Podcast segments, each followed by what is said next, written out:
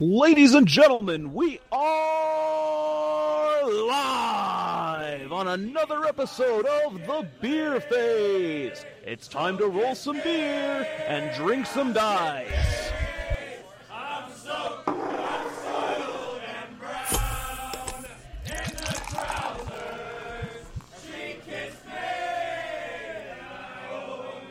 It's time for another beer phase with your wannabe hosts. Mark Cox. Dice fucking cancer. Ryan Smith. If paint were battle points, I'd be best general every time. And Jeff Swan. Softest lists and everything else in the South.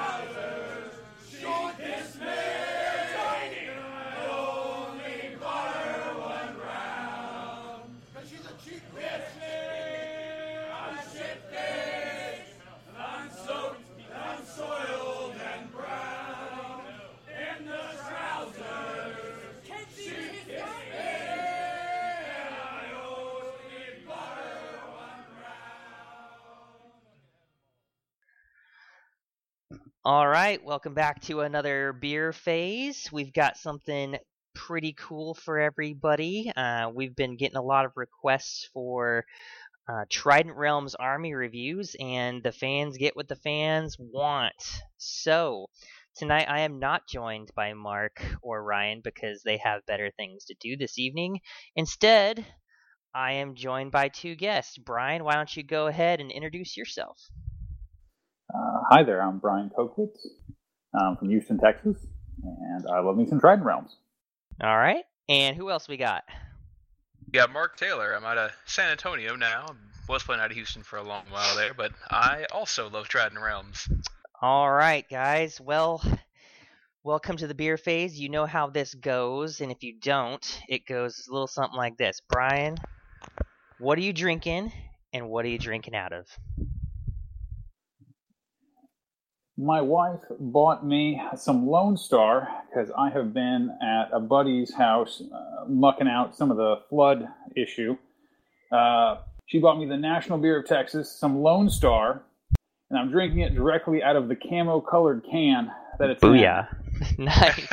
they get a get a commemorative can. Nice. Uh, very, Yeah. very proud right now. it's it's worth noting that we were going to record this last week, but uh, we had some small weather issues. I don't know. You might have seen them on literally every every media platform in the country.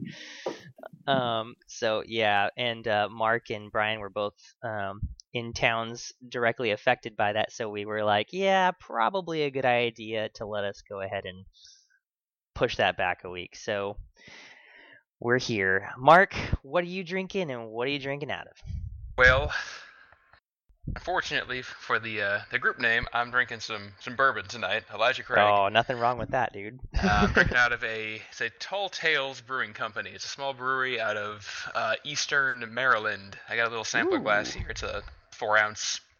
nice. Yeah. So That sounds good. Love me some love me some good bourbon and whiskey. Well, guys, um, before we jump on into this, um, anybody been working on some hobby stuff that they want to kind of share with people, even if it's not Trident Realm related? sure, I got something.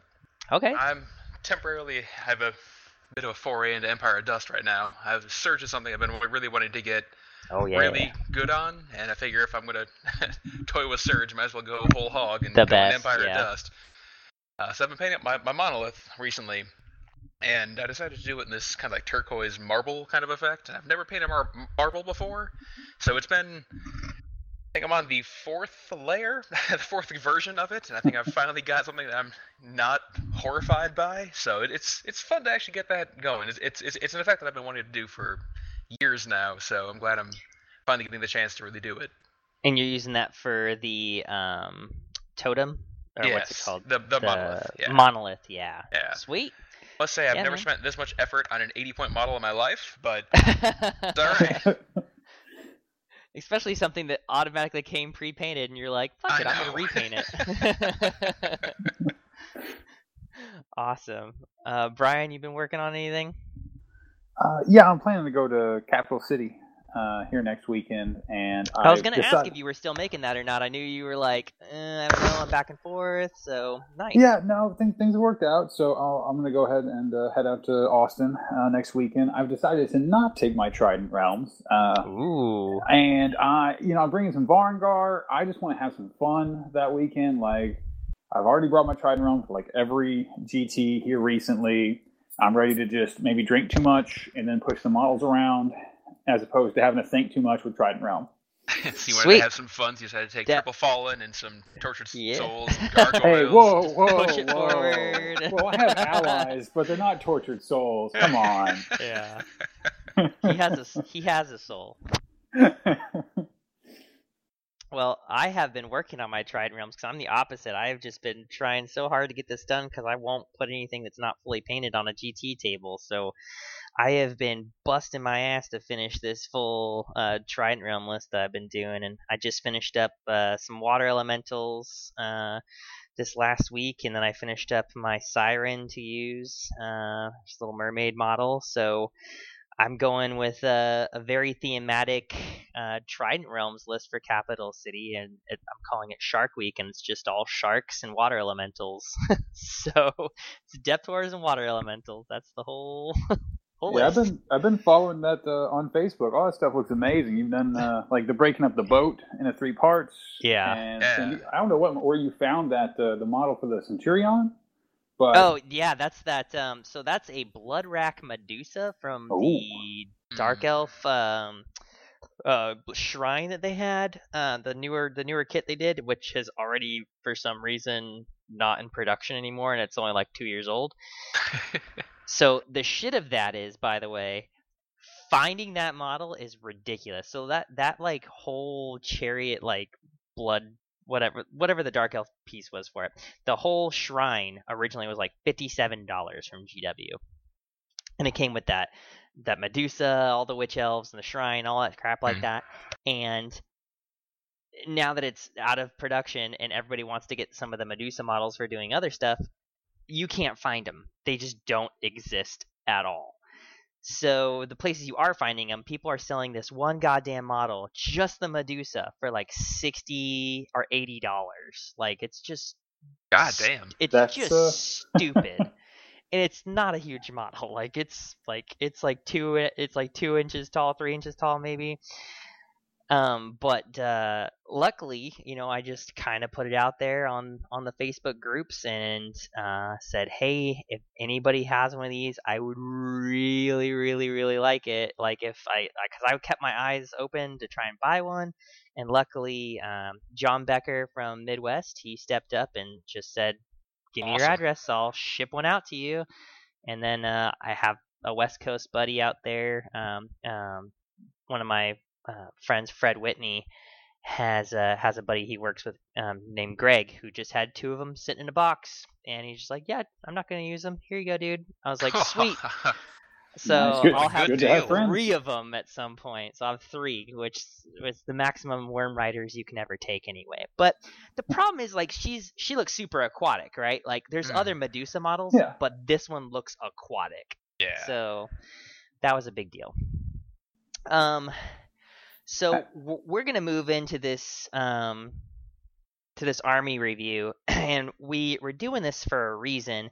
I've gotten a lot of I've gotten a lot of questions lately. Um, I I have taken Trident Realms to two GTS, um, and I've won both of them, and so people are just randomly hitting me up um, all the time. Hey, you should do a review on this. You should do a review on that, or blah blah blah. And so one of them was West Coast, where I didn't even write the fucking list. I just said I'm coming out and I don't want to bring an army. Just write a list for me and I'll play it. I've never even played Trident Realms, and ended up winning that one somehow. And then uh, we went. Me and Mark Cox just went to Blue City and we did the teams tournament, and we ended up winning that one undefeated. Um, the other reason um, we have the other guys on here tonight is Brian has done extremely well and won some GTs um, with Trident Realms, and Mark has won a Best General, I believe, with Trident Realms. Is that correct? Yeah. Uh, um, just because his stuff wasn't painted. I mean, if it was painted, it would have been. It could have been a different story. Okay, look, I'm just gonna say right now, guys. I come from Warmachine and Hordes, and in that li- and in that system, painting doesn't matter at all. Literally, Mhm. as long as you have an assembled model on the table, you're good. So for about seven years, that was the competitive environment that I played in. So I'm getting used to the fact that I need to actually have my shit painted. I'm working on it. Sure. It's just a bit of a process. It's coming along, man. I'm, uh, you know, the uh, Tomb Kings are, are the Empire Yeah. is looking good. So, I just want everyone to Um, know it's not because I hate yeah. painting or because I don't view it as being valuable. It's just got to get myself back into it. Is all. yeah. Um. So the reason why we've got these these guys on is because if you're going to get advice on how to play this army, these are the people you want to listen to because they've tried everything, they played everything, and all three of us play different forms. So, hmm Brian, why don't you go ahead and start and tell us, give us a little bit of who is Brian, why why should we listen to what he has to say? Sure. So, I mean, I've been playing, you know, tabletop war games for about 20 years now. Um, I started playing Trident Realms probably about two years ago, uh, and I tried a few different lists and things like that. I eventually uh, came to something I liked that involved uh, some allies, which uh, I'm sure we'll talk about a little bit. But uh, uh, I've taken them to multiple GTs. I think you said I won multiple GTs, like like plural. It's only the one. So I, I actually I ended up winning Bayou battles. I got first general as well as first overall. And then I came in fifth at Lone Wolf a little earlier this year with them. So, uh, well, and you got you got best Trident Realms at Masters. oh well, well, oh, I forgot about that. There was a lot of competition for best There- Trident Realms at Masters. There, there was a lot. yeah, I came, I came in like 16th overall at Masters, which wasn't bad. Yeah. But uh, but yeah, taking number one at Masters with Trident Realm, that was probably the, the best pride and joy of my gaming experience. I got a certificate from Rob Yeah. Enough. Uh, it's still in a place of honor here at the house. So, but uh, yeah, no, I've done I've done fairly well with them. Um, and, you know, placed pretty high at GTS. Uh, finally won one. Uh, really, you know, that's probably the you know the pinnacle of, of uh, my gaming career so far, as far as uh, Kings of War and Warhammer and that kind of stuff. So, uh, but you know, I really enjoyed Trident, and they play so much different than all the other lists. So it's uh, Oh, it's been kind of a, a big learn. The learning curve on them is is pretty high. yes, Mhm. absolutely. All right. Well, that's some good backstory. What about you, Mark? Well, like I kind of said there a couple minutes ago, my, my background, I did play War- Warhammer Fantasy kind of growing up. I got out of it early 6th edition. Um, never really got back into the, the fantasy side of things. After college, moved down to Houston, went to grad school. Kind of at the end of that, I got into Warmachine Hordes, played that for about seven years. Finally got kind of tired of that competitive meta, which is a conversation I'd love to have with anybody in person. but Right. that's not the point of tonight. Yeah. Um, got out of that. Um, missed the large scale, you know, six by four, you know, flank and rank kind of combat system. Looked into Kings of War. They were launching second edition. Got into it then. Started off with dwarves. Played them for a little while. Got best general Lone Wolf 2016 with them. And then I saw that they had just released at the time the Uncharted Empires, and Trident Realms were one of them. And I loved the concept of Trident Realms just as an army. It's something that I'd never seen done in fantasy before. It had this actual aquatic theme, you know, with all these mer people and stuff. I just, I, the modeling potential for Trident Realms, I feel, is greater than almost any other army. Like, I love the idea of them. Mhm. So at the time, it was widespread knowledge that, of course, Trident Realms are terrible, and of course they can't win anything. But I didn't really care. I loved the idea of the army, so I just picked them up and started playing them.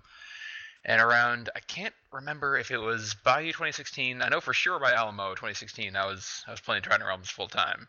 yeah, I um, saw you playing them at Alamo. for Yeah, sure. I got Eric Nelson round one with the shooty rats, and that was whew. Yo, yes, Good Trizone times. nightmare. yeah, it's rough. All right. Well, and most everybody on here already knows. You know, I've been playing Trident Realms for a bit now. Um, I kind of like to, I kind of like to take stuff that's a little bit harder to win with, just not to be hipster about it, but just because like I genuinely like the draw of playing something that's a lot more tactical to play. I don't like I don't traditionally play too much push it forward type of lists, even if it Mm. is one of those type of armies. I kind of try and say, ooh, what's a fun unit I can play with? Is you know, like we'll get into here, because you guys are gonna get to hear all kinds of fun disagreements on what units are awesome and not. Because I'll tell you right now, all three of us play so different within the same army the reason I wanted to get this collection of people on here is we all do well with it. So it just proves again the balance of this game is all in your strategy as a general. It has nothing to do with like there's just an amazing unit in the book, there's just this and uh, you have to have this to win with it and it's just not true. I mean, you can you can build almost any list within here and totally make it work if you're a good player and you know what you're doing and you know how to use your tools. So Absolutely agreed.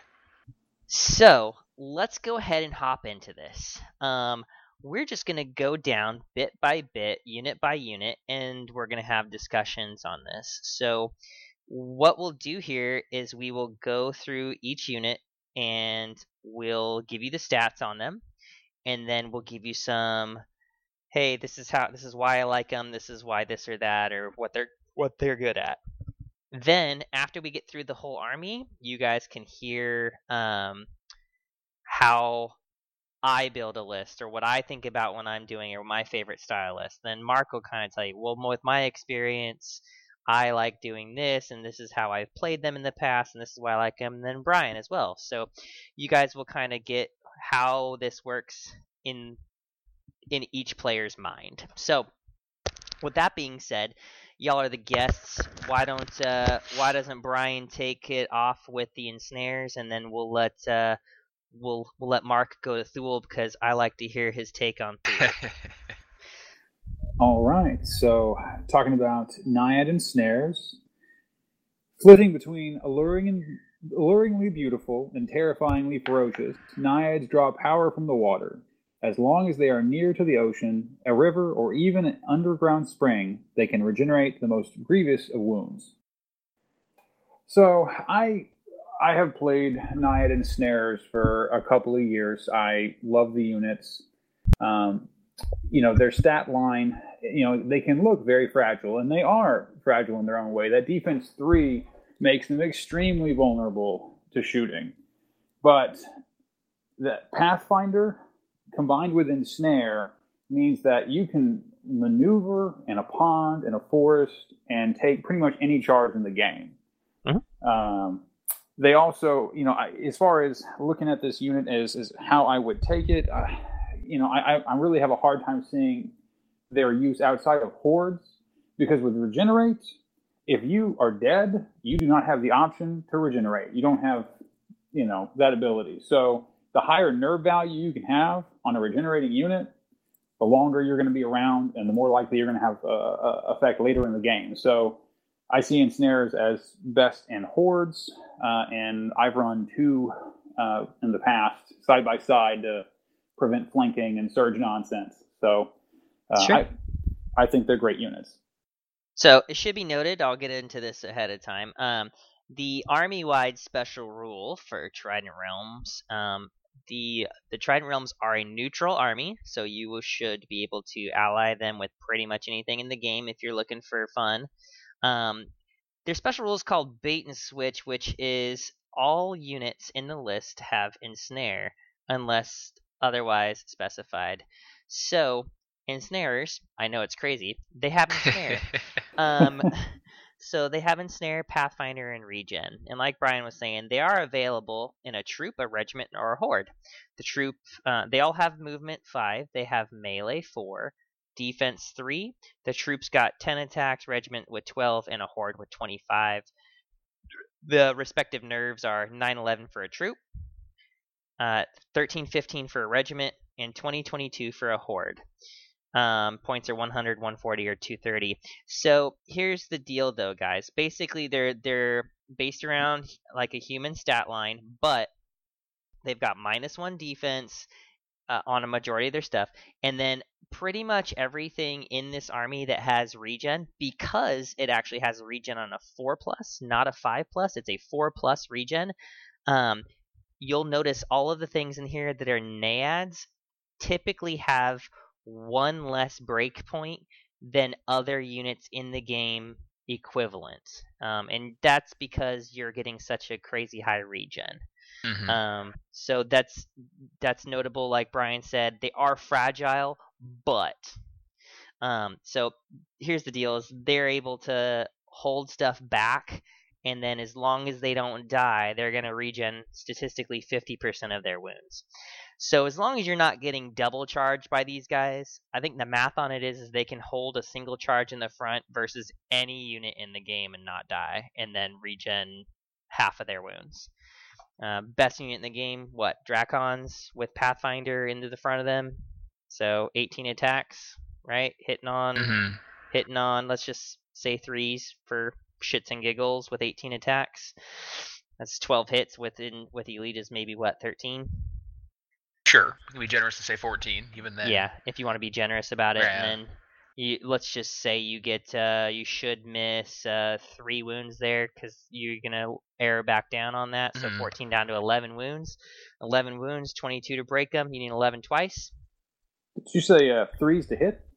Yeah, You can give them a brew, Drakons. a brew of sharpness. They're gonna Well, hit on. Uh, it, you're gonna gonna have hit on fours. Pathfinder. You're gonna have. Oh, well, I'm well- saying if you're gonna have Pathfinder or you're gonna have um, eh, well, or I'm you're saying. gonna have I'm plus saying one. ensnare. They'll hit on Yeah. fours, yeah, because you'll have ensnare. So with 18 attacks, no matter what, even if you have Pathfinder, it's it's you're hitting with half of your attacks is nine, and you're gonna round Yeah. up to 10. Yeah. You get lucky with elite is 11. Uh, then you're going to do all all or minus one of your wounds is back down to 10. So Right. at a 22 break, I mean that's and that's that's a high average, obviously. You're going to be looking at a, a a 10, 11, 12 to break these guys. You're going to be looking more like an 11, 12 actually. Exactly. Um, 11 or a 12 to break them. Not super likely. And then they're going to regen 50% of everything that you just did to them. So what these guys do is they just stick.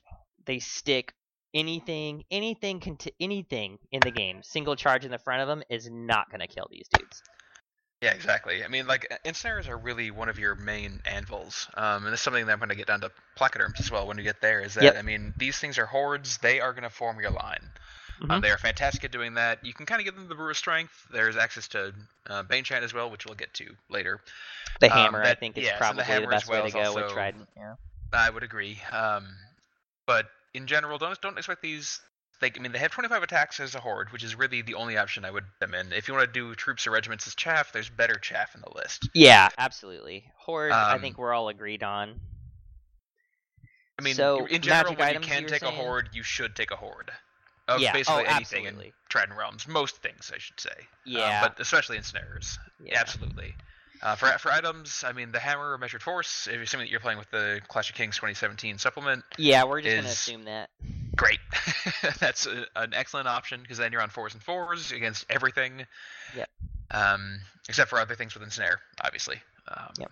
Dragon But- Charge Shield is a really fun one too, because people are expecting these dudes to. mhm. Here, here's something fun: is you can get in, you can get charged by stuff, then regen a whole bunch, not countercharge if you want to pop the shield because you want to be like you're gonna take a charge. Like let's say you're gonna get charged, then not countercharge. Let them let them go plus two defense to get him up to defense five, and then receive a double charge from something the next turn. like yeah. they can they I have actually had a single charge from something nasty come in and hit me then popped my shield sat there for a turn got double charged pushed stuff back off of me regen back up and still been fine like these dudes are insanely resilient Yeah, one of the things I also wanted to mention about ensnares is kind of true about kind of Trident Realms as a whole is that in this army, there are a lot of times where you need to th- actually think, do I actually want to countercharge? right absolutely Yeah, because 'cause as you just said, like there are a lot of times if you're in a forest or in uh, just behind a wall or in you know a a lake or whatever. I mean, a lot of times they're swinging at minus two. I mean, if you have these ensnares swing back in, even on fours and fours, you're going to do six more wounds, which isn't nothing, certainly. But It's not nothing, but yeah. if you want to hold a line, I mean, just don't charge, regenerate. Maybe if you have, you know, soul drain on something, heal up a little Mhm. bit more there. But like, just you just keep holding that line and keep giving that that minus two, and you just don't give them an inch. Absolutely. Yeah. So would you say that ensnares are almost an auto include for your guys' lists? At at least one unit? Ensnares or placoderms, and I know we're going to get to placoderms, but I, I wouldn't I wouldn't leave home without you know one of those two in one or the other combination. So Yeah, I would agree. Yeah. I, I would say at least two hordes of infantry, and that can either be two ensnarers, two placoderms, or one of each. And I am perfectly happy with that list. agree. Awesome. Yeah, I think in a competitive list, and uh, I I only ever take like one horde of ensnares, but I play Mhm. really weird. So No, my, I- my, my setup's weird, but yes, absolutely. Like a horde of ensnares, I think as a backbone, like is almost auto include in a competitive list. Have, having that, that, that, that Pathfinder, it, if you if, Yep. if you play in a meta, or if you're going to a tournament, you know has 12 to 14 bits of terrain, there you know Oh yeah, terrain Mhm. is everywhere. Having that Pathfinder is really what puts them on a above the- the horde placoderms. is a big Yeah. deal. Yeah, because if, if you're lining up two hordes, Yeah. Yeah, I mean you're you're gonna run into some kind of terrain and stuff like that. Where absolutely, that's, yeah, you, your opponent is going to be savvy to that and put something that you're you know if you have placoderms versus ensnares, if you didn't have that pathfinder, that you know forest or that pond is gonna cause problems for your setup. Mhm. And move five with Pathfinder is nothing to sneeze at. It is. Nope. I mean, in, if you get those guys into a flank, I mean, they're still 25 attacks. Even on fours and fours, that's still 50 attacks in a flank. I mean, you don't want that Yep. to be hindered. If, Right. if, they, if they give it to you, take it. By all day. Absolutely, Take it. yeah. All right, well, let's move along to the Thuul. Mark, The you want to take us through that stat line and what Sure. they're all about? The Thuul are another infantry option under Trident Realms. These ferocious creatures are a bizarre blend of halfling and octopus. Only a fool would, uh, would underestimate their them, however, and they and there are the bodies of many fools now feeding the things that lurk in the depths. So Thuul are um, kind of unique to Trident Realms in that they are only op- available in troops and regiments. Um, speed 5 both times, melee 3 both times, no range attack, defense 3 both times. Uh, the ner- the troop has 15 attacks, the regiment has 20. The nerve on each is 10 12 on the troop and 14 16 on the regiment, and they are at 105 points for the troop and 140 for the regiment. So, Thuul are one of these units that um, kind of kick off the trend in Trident Realms for me of something that is an amazing unit, but only if you consider it as a troop. If you look at it as a regiment, to me, you really are doing yourself a disservice not just paying the additional points to bump it up to a horde of depth horrors. But as troops, 15 attacks, threes for 105 points is one of the best deals in the game, in my mind. Um, they are Yeah, still 10 15 12 attacks, yeah. I mean, like if you're facing against you know rats with lightning bolt and Giselle teams, or sorry, the claw shots, whatever they are, Sure, yeah. then I mean, you know, you've got problems. But against you know a normal list that'll, that'll have you know two mortars, maybe a breath team, you know, a light a wizard or two. I mean, something where they can't really dedicate those range attacks to your Thuul, or if they do, then you're leaving your real value targets alone. I really don't hate any list that has two or three troops of these because it, one of the things that I constantly come into is that you can build some very great elite builds in Trident Realms. We can have you know Worm Riders and three or four monsters and all the stuff that everything every attack is a great value attack but sometimes you just if you're facing against five hordes of goblins or rats you just need more attacks you don't need to have you know crushing two thunderous one with elite Oh, and yeah. all this like you just need to have more Sometimes you guys just need volume. swinging Yeah. and Thuul do that fantastically. Um, they've gotten snare as well, obviously. Um, and that's yeah. So really, like I said, as troops, A plus. Um, I wouldn't build a list around them necessarily. I feel like you can. I don't think it would be that unsuccessful, but you lack of crushing kind of hurts eventually. But as kind of a flanking supplemental force to kind of swoop on the wings after something crashes against your ensnarers or placoderms, I love them. Yeah, I think if you can hide them, Yes. Speed five is their biggest hit to me. Like if, Yeah. if they were if they were 120 and were speed six or speed seven to compare them to like Succubi or Blade Dancers, Mm-hmm. then auto include every day. Speed five means that they're much more of a nuanced. You need to really be mindful of them as you're building and playing your list. Yeah, it's not something you're gonna see in every Trident list Absolutely. at all. You know. Yeah, I think if you're you're going to use Thuul, like you really do have to dedicate some of your points to using them correctly. Like have some Mhm. kind of screen for them, like Tidal Swarm, something Yep. to kind of get in front of them. Uh, make sure they're not taking charges directly or getting shot up directly. At least they're having, you know, being shot through cover. Um, make sure you have Bane Chant casters around because you know, you know, if you got 15 attacks and now it's crush one, now now we're talking. So, you know, I think you're going to have to dedicate some points to making sure those 15 attacks do the most that they can. Agreed. Um, so it's not just something you're going to take as like, oh, whatever, I'm throwing some Thuul on the side. Um, like you got to be mindful of like how you're going to protect them and, and how you're going to buff them. And, you know, they also could be used as a layering unit behind the line to keep them from getting hit immediately, but then looking for combo, combo charges or just keeping people from, you know, throwing stuff behind your line, whether through flyers or whatever. Yeah. One thing I didn't hate about them as well, kind of the before I jumped over to Empire Dust for a second. Um, when I was still using Leviathan's Banes, which is a conversation we'll have in another little bit. here, Right. Yep. But when I still had two of those on my list, I mean, I just put a Trooper Thuul back there hanging out with them because they're those war engines are gonna be targeted. They're gonna have that token flying hero come into them, and their option is either fly in, disorder, or break one of your Banes and then eat Thuul in the face for the rest of the game, or they leave your Banes alone. And either way, to me, is a win-win. Because 105 points is cheap enough to me that I don't mind having that troop just sit back there and babysit. Well, now with scoring too, you know. Yeah.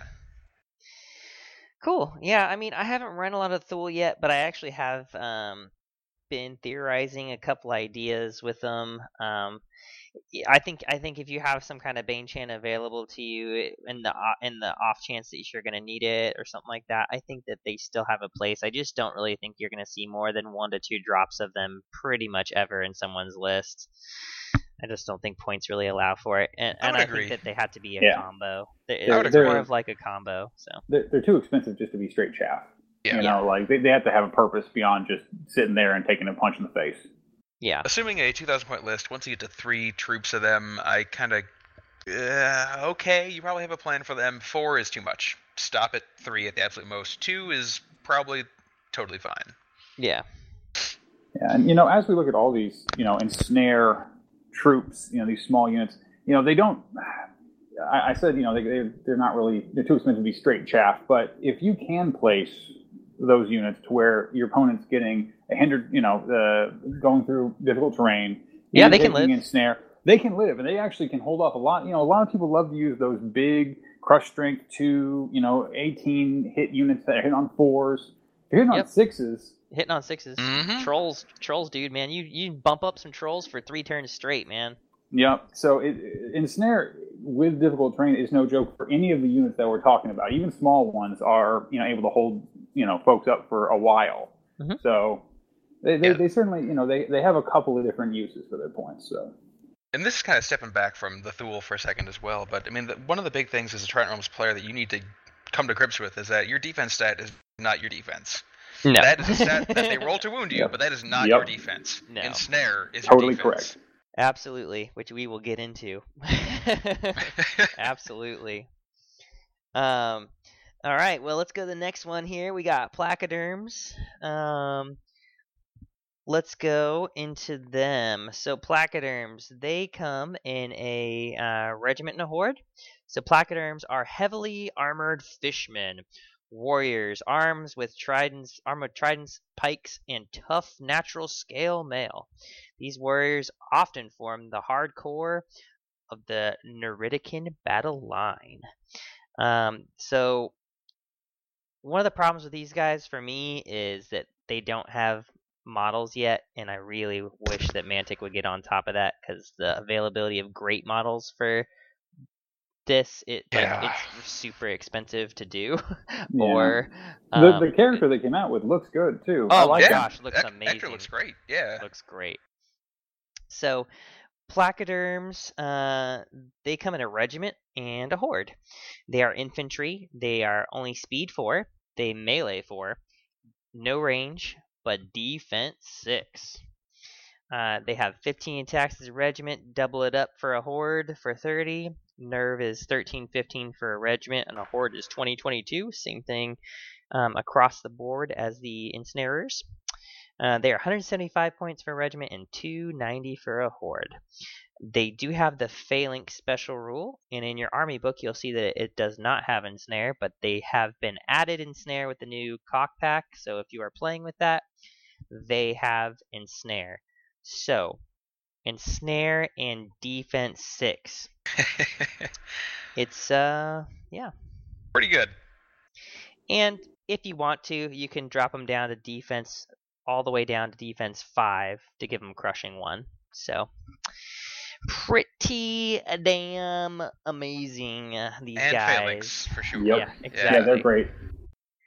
So Yeah, yeah, I, think- mean, yeah, uh, awesome.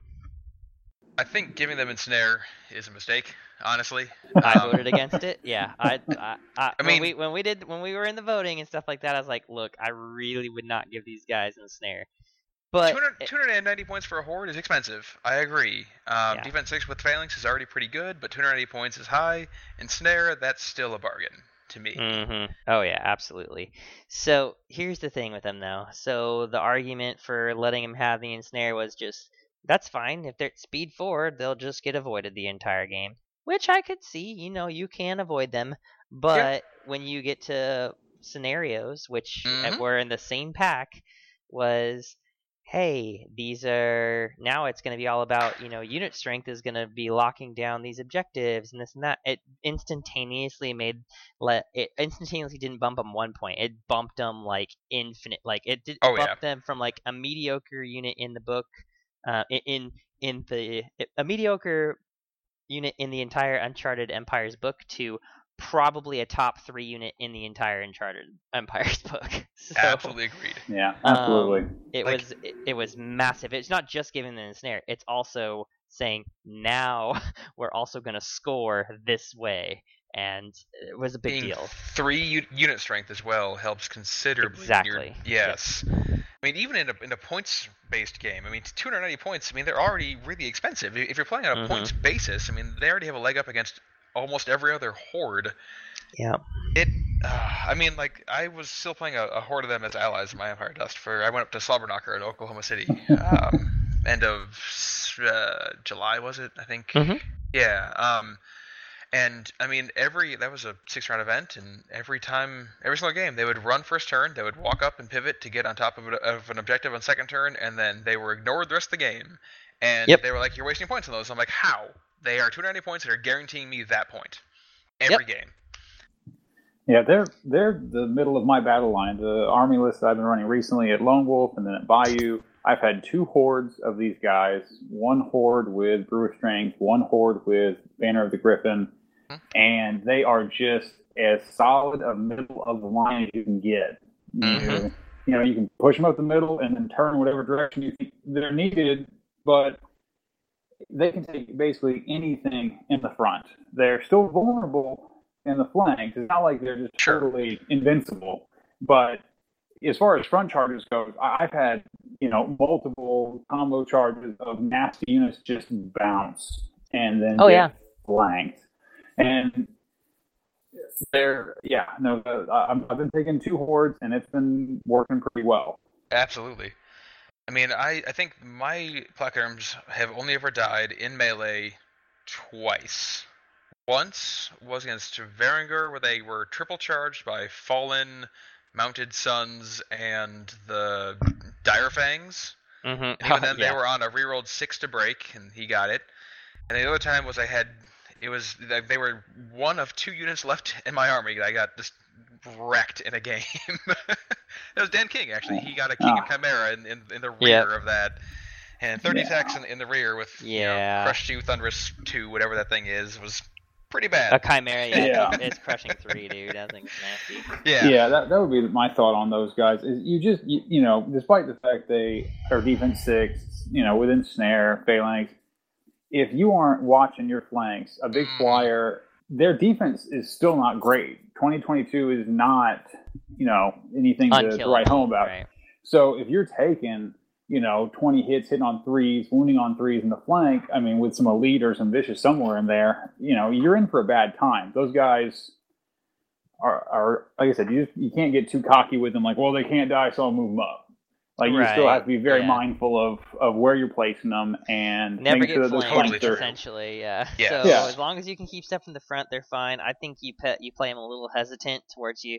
You you you do a you move forward on turn one, maybe turn two, but then you just kind of like you kind of play it as like a no fly zone. You kind of say you're not gonna get to play in this part of the field, and if you play in that part of the field, you're gonna be punished for doing it. You know.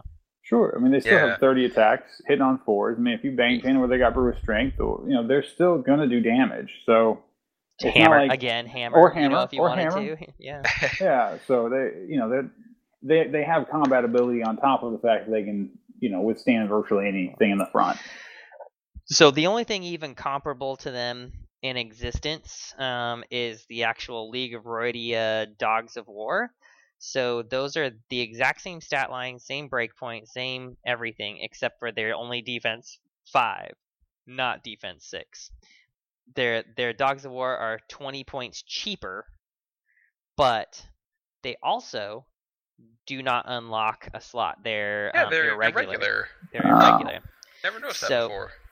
Yeah. Question So- for you guys: w- yeah. Would you ever choose to go defense five with these guys? Nope. Um, I don't think so with the existence of the hammer.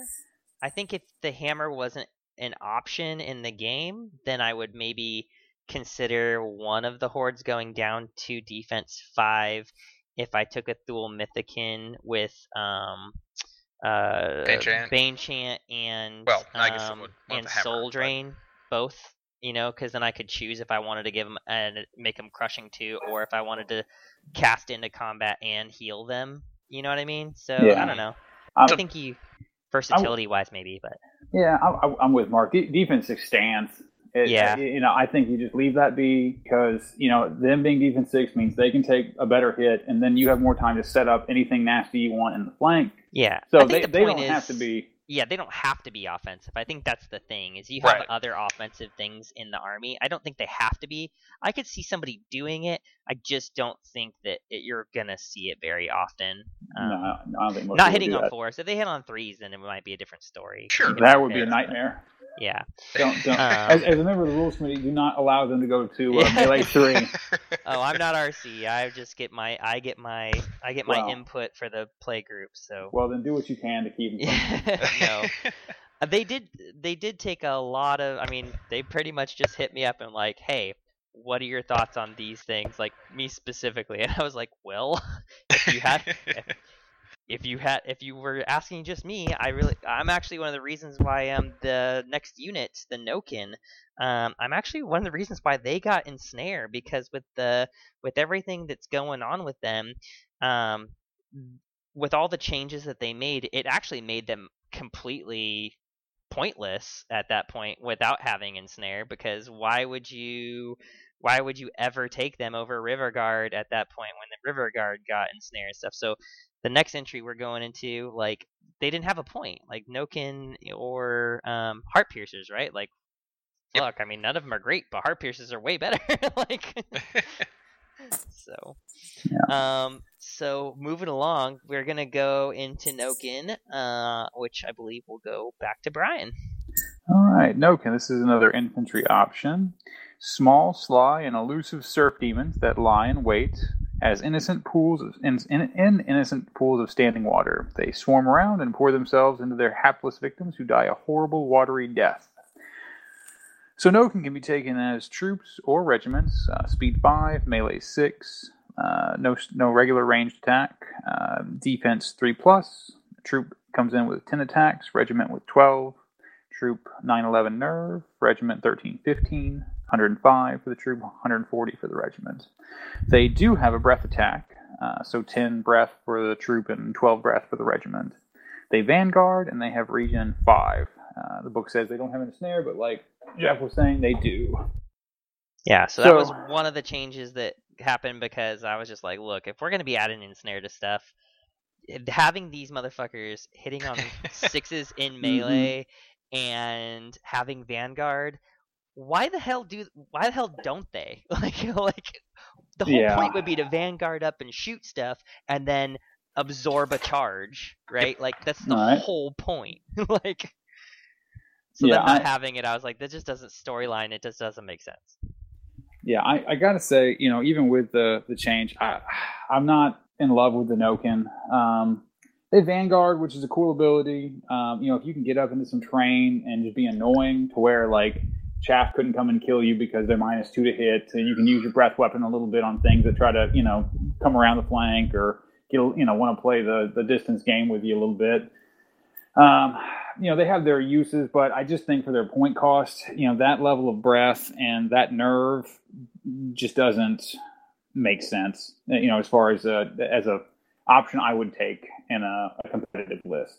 Yeah i think i think with them at least gaining the ensnare with with them changing the breath weapon and everything like they were changing in the same CoK pack it was like so you're gonna nerf the breath weapon and then Mhm. not give them anything and then leave it's like they need something or just everybody gonna laugh at them like what's the point but i i think that no can actually have like i don't use them but i could see where you would maybe take a troop of them with breath weapon 10 vanguard up use them as cover for another unit or just vanguard up and be like okay i'm gonna sit next to this piece of terrain and if you don't charge me then i'll just keep breath weaponing you and if you do charge me then you're going to take a hindered charge. You're going to be stuck on this piece of terrain or something like that, and kind of caught out a little bit. And for 105 points, it's not that big of an investment. I mean, I've been known to use 145 point units as chaff, so Yeah, It really- you can use any value, you know, uh, you know, unit as chaff, depending Right, on the yeah. situation. But yeah, they're they're not ideal chaff. You don't want Right, to use a 105 point unit just to throw it away.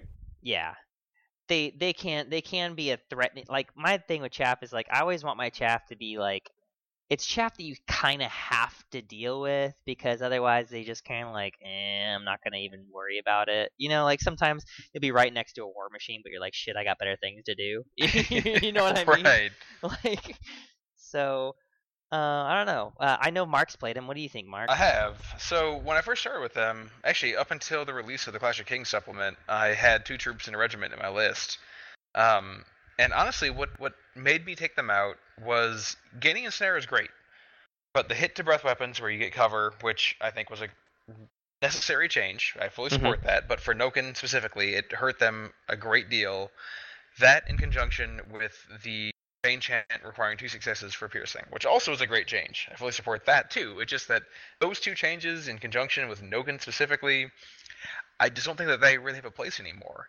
Um, what I Mhm. would do before is I would vanguard them up, and then I would, I would have you know three Mythicans with Bane chant, and then on you know top of one, I would start breathing into things with piercing one, and Yep. it got gross. It was good, but when things can be in cover and you're hitting on fives now, when you can't get that piercing, you see you're on fives and fours or fives and fives. It mm, it's not. You need to use them in a lot more nuanced way that I just don't think. Uh, what 105 points is a worthwhile investment. So here's my question. Um, with that, I mean, not that I've done this, but I'm just kind of thinking about it like literally right now. Mhm. Um, so what if you took a troop of Nokin and you know they do have they do have ensnare, they've got the five plus regen and blah blah blah. You have Vanguard. Sure. Now, in a scoring scenario, a troop means something, and it can also be pretty decent counter chaff. And if something weak is charging them, they're gonna stay because it's minus two to hit them in Sure. any in any situation. You're gonna allow them to be charged, Sure. and then you could pr- you're gonna regen a third of those wounds back. And but here's the issue that I see with them: Uh, melee six. I mean, like once you disorder them, Yep. right? Like once you disorder them, then what? It Like, was I mean, melee they're- six and no pathfinder Right. that really hurt me Mhm. because then if you're like, oh, I'm just gonna charge you in the flank now, haha, and you're okay, great, but you have ten attacks on a six and you're hindered, so now you have even Right. the flank ten attacks on a six with no crushing. So Yeah. go nuts. Yeah. I mean, the Yeah. fact that even if you, even in a, in a chaff off, if those gargoyles charge you and do one wound, well, now you can't breathe on those gargoyles, and now you're Yeah, on ten attacks on a six. And now you're literally just you either just sit there and don't Right. countercharge, or you do countercharge, maybe do one or two, maybe do one wound. right. Uh, It just know, seems weird to me that a, Yeah. a unit that's just living pools of water, basically, that they lose their their everything by taking Yeah. one wound. Yeah. If if that could change, then absolutely I would put them in there. Like if they could still shoot that breath weapon while being disordered, I would be all. I mean, Yeah, they like aren't an Chromius, autoclude yeah. still. by Yeah, then. yeah, like That would make a But little more they sense, would have yeah. a place. yeah. Yeah, they're, they're almost like war machines at this point. Like they Exactly. Yeah, just worse. They're like Yeah. machines, but worse. Yeah, I don't know. I'm just I was voicing it because I know that some of the guys listen and they want feedback on it. Yeah, so, and you know, I mean they aren't a terrible unit. I mean, like if, if somebody had a regiment in their list, I mean, I would hum and haw about it, but you know, I I don't hate it by any means. 140 points for 12 breath. well, I feel like I feel like people are gonna understand real quick for 15 more points what they're gonna get in a couple entries here, and Mhm. why why we're harping on it so hard. so, Yep. yeah. So, um, um, if you want to take us into the heart piercers, uh, Mark. sure. Uh, so heart piercers, one of the the second to last normal infantry unit. Um, in cruel mockery of the seafarers who have long invaded their ocean realm, preying on sea creatures, Naiad heart piercers carry heavy harpoon launchers. Blessed with incredible longevity, Naiad spend several lifetimes practicing with these weapons, becoming preternaturally deadly shots. This is another unit that is only available in troop and regiment. They are speed 5, melee 5, ranged 4, defense 3. The troop has 8 attacks. The regiment has 10 attacks. The troop is nerve 911. The regiment is nerve 13 15, and 120 points for the troop, and 160 points for the regiment. They come equipped with a harpoon gun, which is range 18. They have piercing 1 on that gun, they have pathfinder, and they have regeneration 4 plus, and they do not have ensnare. That's correct. Heart Piercers is this unit that I really want to love. Right. I really do, and I just can't do it. If they had nimble, if they could move and shoot, hitting on fours base is great. Having range 18 base is terrible. And I just can't find the points for the investment for a regiment at 160 points and the jar of four wins. I mean, that's yeah, that yeah, so many that's points so for many points. 10 yeah. shots. And I, I just, I want to love them because Trident Realms, one of their things that they're missing as an army is decent ranged attacks. Yeah, And this is it. Like, this is really, I mean, and River Guard, but we'll get to that next. right. Um, but I mean, this is really what you're looking at. And it's just, you- I mean, moving and shooting and hitting on fives is not terrible by any means, but it's not great.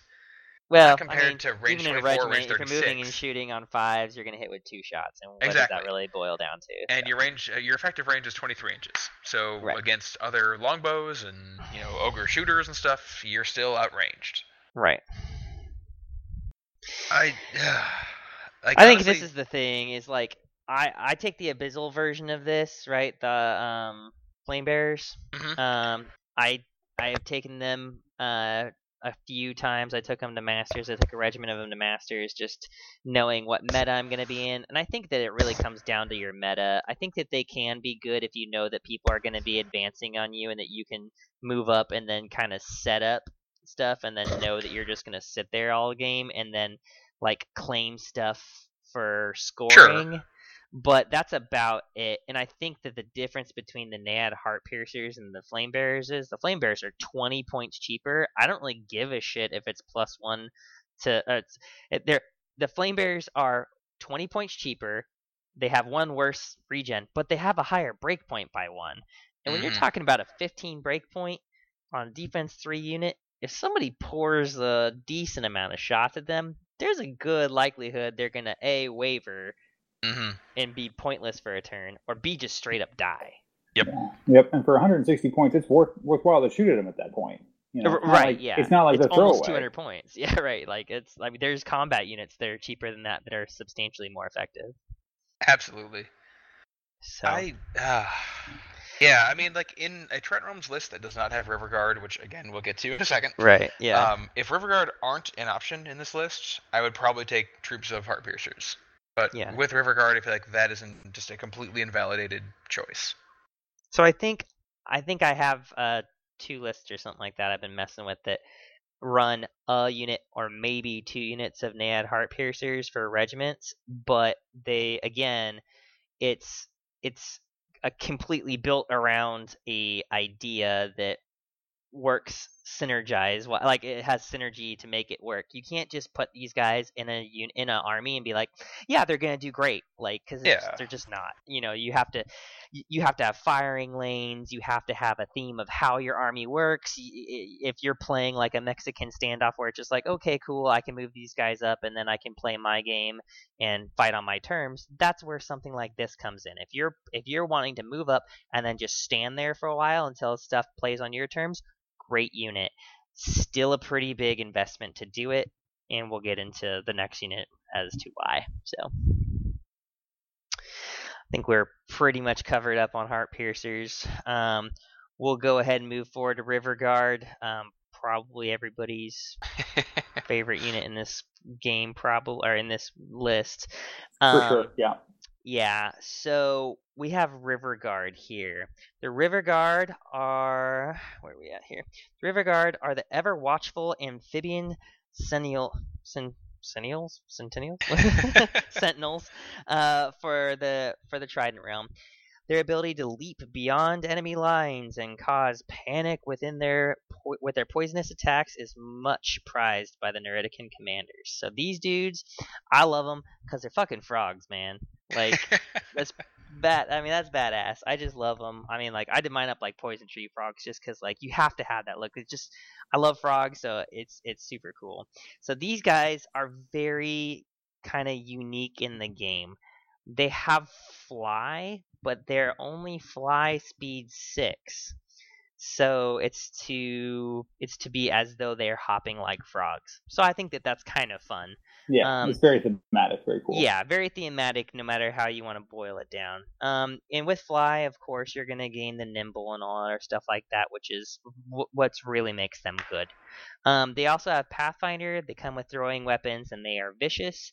This says they don't have ensnare, but as you know by now, they have uh, gotten ensnare because um, with the changes to fly, uh, they became um, slightly overcosted, so it became relevant to obviously add something back in to balance them back out. And when half the army doesn't have the army wide special rule, you kind of look for something. So, um, River Guard, they come in troops and they come in regiments. They're all speed six with fly. They do have a melee of four, a range of five, a defense of four, 10 attacks for the troop, and 12 for the regiment. They're a 10 12 for the troop, and a 14 16 for the regiment. 120 for the troop, and 164 points. Uh, you can, for free, drop them down to defense 3 and give them crushing 1, which combos up with that vicious pretty well. I feel Mhm. like we all do that, right? I honestly would never not do that. Yeah, there, there is not a reason. It shouldn't even be an option. They should just Yeah. be defense three, crush one, and just Yep. call it a day. Yeah, because I think, like we've said in the past, you've heard us say your defense is not your defense. So, you know, with having with having ensnare, it actually makes it a no-brainer. So, crushing one with uh, with vicious, I mean, why would you not, right? Mm-hmm. So I think the bonus here, I mean, the fly is nice, but you know their their shooting is already um, throwing weapons, so they're not ever going to take that penalty. I think what the fly comes into is being good enough to get your positioning better. That being able to march um, 12 inches and do a pivot to get set up for following turns, or being able to pivot, go six inches, pivot again, and then use your throwing weapons. Like it's a big deal. It really is with these guys. Yeah, you can definitely get out of some charge arcs. Uh, they are surprisingly slippery with that Yes. nimble. Mhm. Mm-hmm. You know, I, but you- yeah. the- the of- fly- one of- Go ahead, Ryan. Sorry. I was going to say the, the the fly piece. You know, I know fly six isn't going to get you too far, but you know, I- one of the things I like to do with these guys is put them behind the hordes. You pick it in snares or placoderms. Mhm. You know, it keeps them from getting shot up so badly because they're out of sight. But Yep. then you, you can kind of do a crisscross charge a little bit. They fly, so if somebody has anything that's height two plus coming in your front, you can look at the opposite side. Like, so if I'm behind the left unit of ensnares, Yep. I can look to charge the on my right and hit a flank as long as it's not like just a line of enemies. It, it opens up uh, a charge lane that wouldn't be there without fly. So even though it's not very far, it's another little like thing people don't look at Yep. when they get stuck in on the ensnares or placoderms. Yeah, and 20 attacks in the flank, hitting on fours or crushing one in vicious. It'll Oh, yeah. it'll hurt. It'll With, hurt, with, man. with the counter charge of the placoderms and snares, it will definitely do some damage. Yeah. So me personally, I just I only like them in troops. I could see taking them in a regiment in order to unlock something as far as choice wise in a pinch. Um, personally, I I just I think one or two troops is pretty much auto include for most people's armies. How do Oh, you yeah. guys use them? I mean, I, I've tried a regiment of them. One thing that you really miss out on in the regiment is just the is the this is about the only unit I'll ever say this in in Kings of War is the narrower footprint, having the smaller footprint here. With that Yep. with that flying unit that is intended to be a harassing throwing weapon, range attack kind of troop, and then get into a flank somewhere, you want as small of a footprint as possible. Um, Yep. The regiment, I loved the greater nerve, but it it was very noticeable to me having that double depth footprint. Mhm. Um, troops, I would definitely have like it's it's. I need to talk myself out of taking at least two troops in every list. Um, I can go. I know that. Um, who is it that takes six troops of them? Q. oh, yeah, Q Q, bomb, yeah, yeah. six or eight. Yep. And that honestly, I mean, I I, don't, I know that Q gets results, but that to me is a bit too much. yeah. That's a big investment in River Guard. I mean, they they Yeah. complement. They don't they don't serve as your main force. They Right. are obviously, you know, and Yeah. they're they're great Swiss Army knives. You pay for it for their Oh, yeah. points, right? But they complement, you know, so many of the units, you know, in an army that doesn't always synergize perfectly. Yeah. I mean, what what I use these guys for personally, like I said, is you harass them with their range attacks, with their troops. Um, you know, the, the ten attacks throwing weapon with vicious. You do more wounds than you probably should. Um, then you find whatever flank you can possibly get them into. Um, flying with Pathfinder is ridiculously great. You Yep, get anywhere you sure. need it to be. Um, the lack of regen is felt, but not enough that invalidates them by any sense. Um, I, I wouldn't hate there being some soul draining mythicin around there. I don't think it's, it's necessary by any means. Um, but the idea with, with me is that you have your whatever, you know, anvil unit you've got, those two ensnarers, those two placoderms, whatever. Those guys take the charge, and those ensnare, and then the river guard will kind of fly around for a turn, harass with their throwing weapons, and then will charge whatever flank has been crashing against your anvil. Yeah, and and having one of those anvils have that banner of the Griffin, if you can keep those River Guards Oh, yeah. within those six, and with a, a horde, that the the range for banner of the Griffin becomes very large. Massive. Yep. The huge You know, footprint. Yeah, so you, you as long as you can keep them at that 11, 13 range, it really gives them more survivability. So uh, I try to do that as much as possible, kind of have them satellite around that unit. Yeah. I mean, Yeah, I think so. For 120 point investment, I think that they're absolutely amazing. what I love about River Guard, honestly, um, just kind of looking at Kings of War as a whole game, is I love that Speed Six with Fly just as a conceptual like game design area that you can build into. I mean, so many things. Everything else in the game is if it if it's Fly, it's Speed Ten. Yeah. And so many things could be speed 8, could be speed 7, could be speed 9, but since it's fly, it's 10. I, it took me a while to get used to the fact that you're speed 6 with fly, but as a, just a game design, just a, gr- a an area to grow into, I love that design space.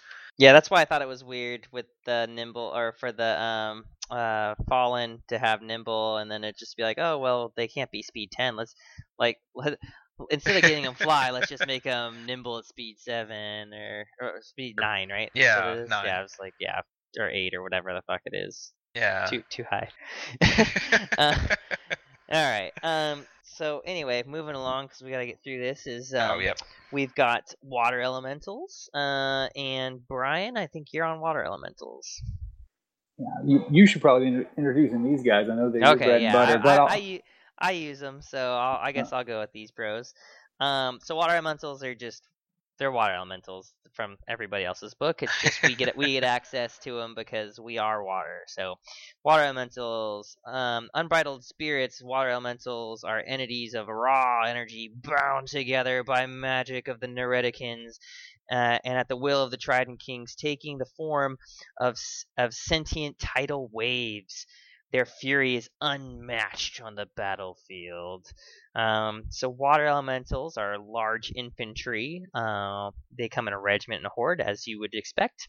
Uh, water elementals have speed seven, unlike other elementals, which are all speed six unless they're earth. Uh, we've got melee four on those guys, no range with a defense five, nine attacks and 18 attacks. Nerve is fearless 14, fearless 17. You get 145 uh, for the regiment, which is a misprint, and uh, They it- 150? yeah, they're 150, so that's five points off because they screwed up. Um, so they have crushing strength one, pathfinder, and regen five plus, and shamble. Okay, so water elementals, I think, are an option for alternate battle line anvils. Um, so if you're going I feel like if you're doing water elementals, you're either doing water elementals, placoderms, or gigas, which we'll obviously get into gigas. They all kind of have sort of the same roles, um, but they all play to different play styles. Personally, out of the options, I use the water elementals. I really enjoy them. I think that they add a little bit more craftiness to it as long as you have surge available to you. Um, the defense five and um, regen five plus is nothing really to sneeze at. It's kind of brings something to the table the other two options don't have is the regen. I'm not great at rolling regen. I'm actually I'm like notoriously horrible at it, but I just like the water elementals anyway. Um, so for me, I personally like the water elementals because um, they add some flyer defense, which you kind of need to build into Trident Realms. Since I know, since we don't have flyers, I say that because we don't have flyers. we have jumpers. like River Right, Guard yeah. do fly. No, I, But, I, I um, absolutely want to get into a discussion about flyer defense because this is one of the armies that you have to get creative. Yes. So water elementals are one way that you can grab some of that. I feel like if you play them in the middle or slight flank, uh, left, right, one of the two, it, ge- it opens you up to a whole lot of options for mid and late game.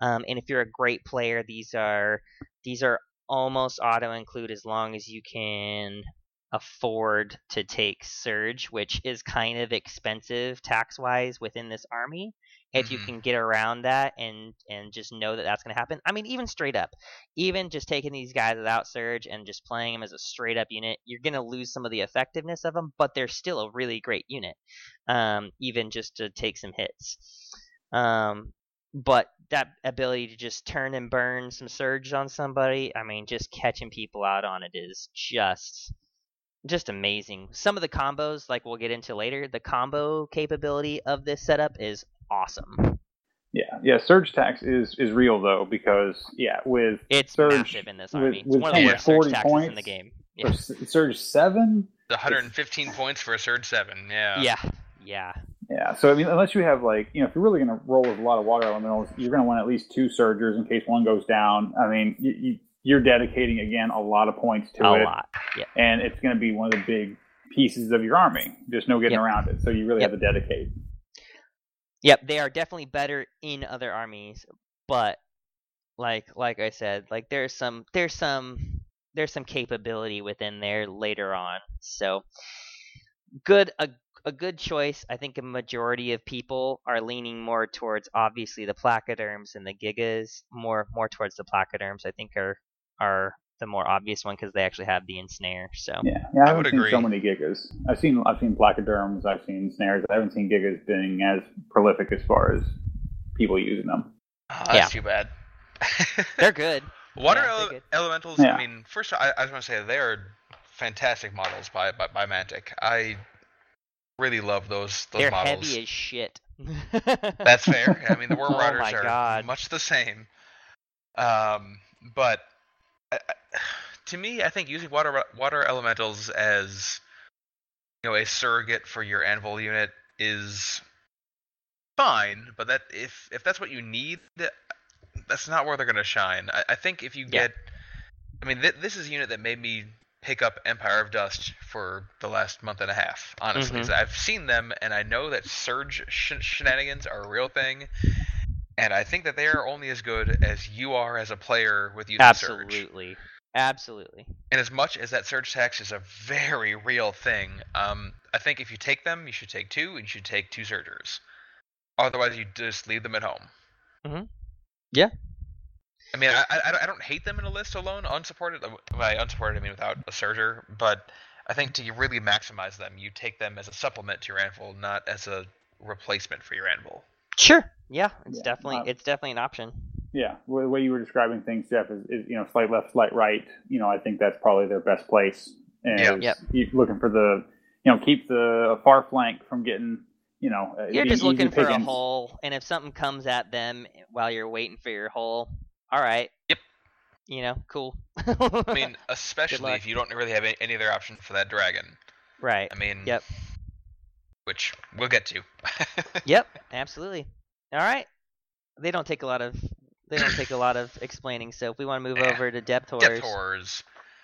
Uh, the next option of large infantry. In the dark, cold places beneath the waves, horrifying creatures lurk in a submarine world almost devoid of light. When summoned to fight for the realm, these hideous creatures emerge from their caves and lurch, blinking and, uh, and hungry towards their next unfortunate meal. Uh, depth horrors come in regiments and hordes, as all large infantry do. They are speed 6, melee 3, no range attack, defense 3, 9 attacks for the regiment, 18 for the horde. They are 13 15 in the regiment, and 16 18 in the horde. Uh, 120 points is the regiment, and, one, one, and 185 points is the horde. They have ensnare, and they are crushing strength 1. So I'm just going to defer to you, Jeff. You've been using these things much more than I ever have. Oh yeah. So for those of you who've been watching my uh watching my army uh come together, depth horrors are my sharks that are boarding the pirate ships. and basically I love them because this is an opportunity to put sharks in. so um it was basically that or water elementals and I was like, you know, how can I theme a list? Well, I want to have sharks and water together so it looks like a shark week. So um here's here's the thing is I have gotten so many people that say that depth horrors are just unplayable and that they're crap and look at their points and da da da da da and they're just not um they're they're not optimal choices okay? They're definitely better choices in the game. There's definitely better choices in the army. Um but here's here's what they do and people people kind of miss the point on these a couple times. So uh, they're basically ogres, but they're you know they're kind of based on ogres, but they're only 185 points for a horde of them. You would never ever take these dudes in a regiment. There's no fucking point. There's Agreed. way better options. Way Agreed. better options. 120 points for a troop of river guard all fucking day. Over um, so at speed six with melee three, that's the thing. So hitting on threes is a big deal with 18 attacks and crushing strength one. So 185 points gets you a breakpoint 18. A breakpoint 18 is a big deal with monstrous infantry. Yes, you don't have a high defense, but like we said before when we started this podcast, your defense is not your defense. So why not just have defense 3 because it's not going to matter. Um, so I'm using these guys a majority of the time to just be like, "Hey, what's up, dude? That has crushing strength three or two. Like, I don't doesn't matter. I'm gonna f- I'm going to only allow hindered charges to come at these dudes, and they've already got ensnare. I have literally taken hor- hordes of fallen to the face, and every single time they bounce off these dudes. As long as you're getting single charged, they're it's like some of the best single units in the games is not going to kill these guys Yeah. as long as you have inspire around. Mhm. I think matchups, you know, for tournaments is going to be big for these guys. You know, if you're if you're running around and people have decent shooting, hordes of elves, Oh, grass, or something like that, absolutely. they're, they're going to get chewed up. But if you play somebody who has very limited shooting, that 16, 18 nerve with that ensnare and possibly being, you know, hindered plus ensnare with the, the difficult Yep. terrain, you know, you can put people in some really difficult situations if they don't have the tools to deal with those guys. Yeah, and I mean at the point investment, if you lose 185 points, I mean worse things have happened. You, Mhm. you know what I mean? Like it's it's it's points, but it's not like oh my god, there goes my army. You know what I mean? So like I, I would say if I see them on the table like I play them, like if I roll up against a doubly free army, I am like fuck. like, like, Yeah. it's, Yeah, you got I no mean, answer for that for those dude, guys. you got it. I mean, what are you gonna do about that? You know what I mean? Like, it's it's a it's not it's not cool. Um, but if you're against undead, like it's a goddamn wet dream, dude. You just Oh like, yeah, because they're hitting like- on fours, like, you're uh, like- you know, in their best case scenario. So now they're you know, Yeah. hitting on five sixes. They're pack getting that tore shit up up and back. take it back to the crypt, bro.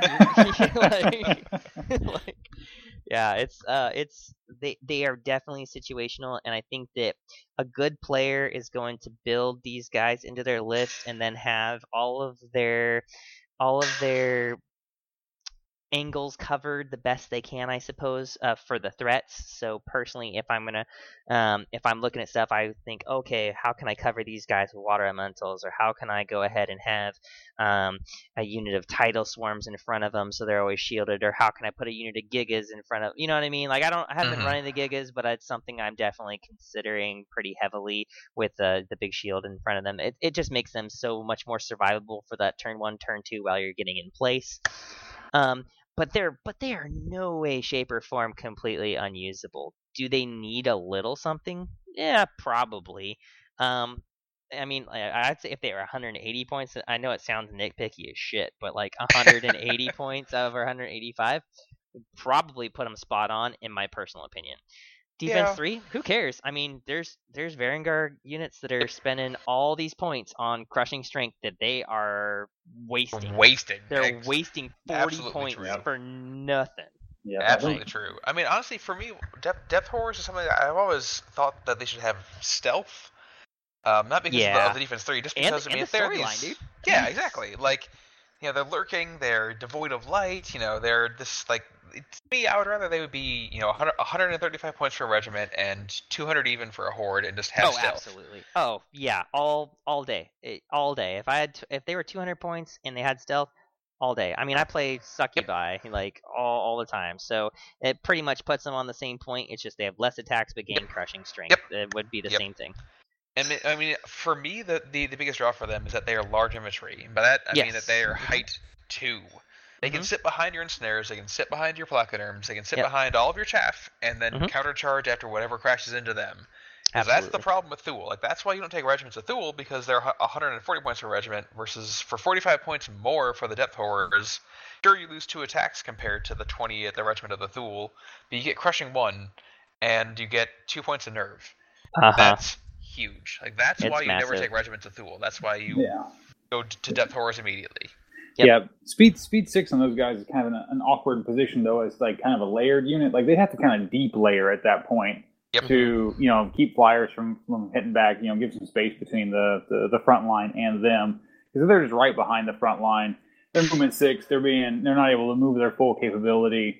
So, but are they great flankers though? Not particularly, because you know other flankers are going to outspeed you and you know beat you to the punch. So that that movement six is just kind of an awkward place. So I'll I'll tell you how I make these guys work, and this is gonna blow people's minds. um, because everybody says they're so bad, but I mean we haven't we haven't They're gone over the unit. They I haven't gone over the unit that makes them work, and the units that make them work are pretty much any monster in this army. So basically the idea here guys is you go and you pin down your intended target for those depth horrors um, with a worm rider a water elemental a knucker a kraken literally fucking anything and then you just let these guys go to town the following turn all you have to do is pin it down if you pin it down, these guys will deliver. Hitting on threes with crushing strength one and a bane chant in that list, making up to crushing strength two So good. uh dude and then like blood of the old king or something you know what i mean like dude go home it's really gonna mess you up bro that's threes to hit crushing two reroll ones on hits and wounds like get just that's it dude it, Yep. that's it they'll fucking wreck you Scoop it up. yeah. So that's that's the thing is comboing these guys a lot like it's just like we said, you gotta be you gotta be a strategist about it. You have to have a plan. If you go in thinking you're just gonna push these dudes forward and they're gonna truck stuff, you've got the wrong unit. so Mhm. These are not fallen. yeah, yeah. yeah. I mean the next entry could probably do that. So if somebody wanna take us to Gigas? Sure, I'll do Gigas. So Gigas are another large infantry option. The deadly pincher-like claws of these huge crustaceans can crush and slice through even the thickest plate armor, while their own natural protection makes them a fearsome foe. Gigas can be taken as regiments or hordes, speed 4, melee 3, melee 3.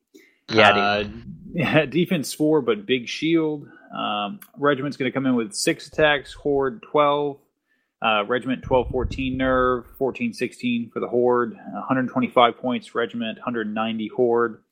Um, again, big shield special rule, crushing 3 Mm-hmm. and height 1 for large infantry. So, Mhm.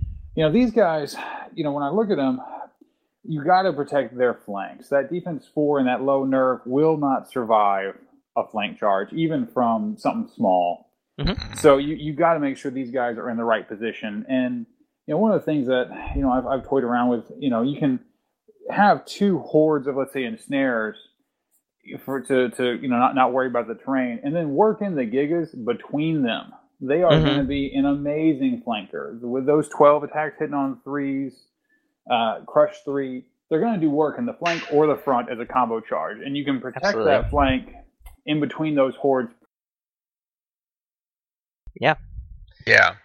Yeah, I think I think another good option that you can just flank those guys with, like we'll get into it later, but I mean the Kraken is just an obvious escort unit for something like that. I mean the these guys these guys just need something that can make sure that ensnare is still going to be a possibility and again you can go out and dart something out lock it down bring these guys in i think the thing with these guys is crushing strength 3 that's a big deal so you've Oh, got yeah. like you got like gr- greater or yeah, earth elementals coming into stuff they're doing oh i'm going to just lock you down no dude they're going to avoid these guys like the goddamn plague man cuz crushing strength 3 And Hitting on hitting on threes. threes. hitting on threes dude like come on that's that's Yeah. a big deal nine nine hits on average there When you they- they eight they bring wounds, quality these guys deliver. Yes. yeah, I like that, Brian. They do quality. they do quality. When they hit, that's all that matters. Oh, yeah. yeah. Like the one thing that I I used two hordes of these guys for a long time, and I would still advocate, you know, depending on your exact build, which way you want to go, because as we've discussed at the top of this podcast, you know, there's many directions you can take to Trident Realms. But um, if you're building a list where Speed Four is not a huge problem, I would suggest at least two hordes of them.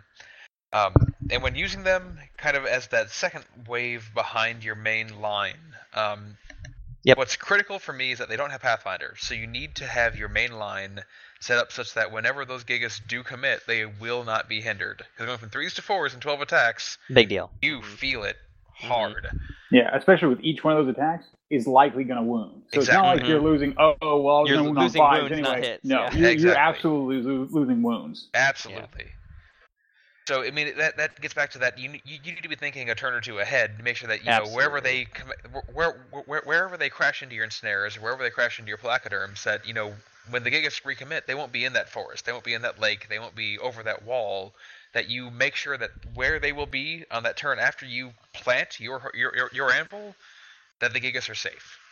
I think what you said right there was literally exactly what I was getting ready to say. As like, if you are not the type of person that can play three turns in advance or two turns in advance and know where your strategy is going in two turns, do not take gigas because they're so slow that it you have to know what your plan is from Yep. deployment with them.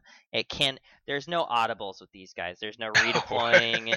there's just I mean they're they're gonna get in combat and they're gonna do things twice in this Mhm. game. And those Yeah. two times when they do stuff, that's when they have to count.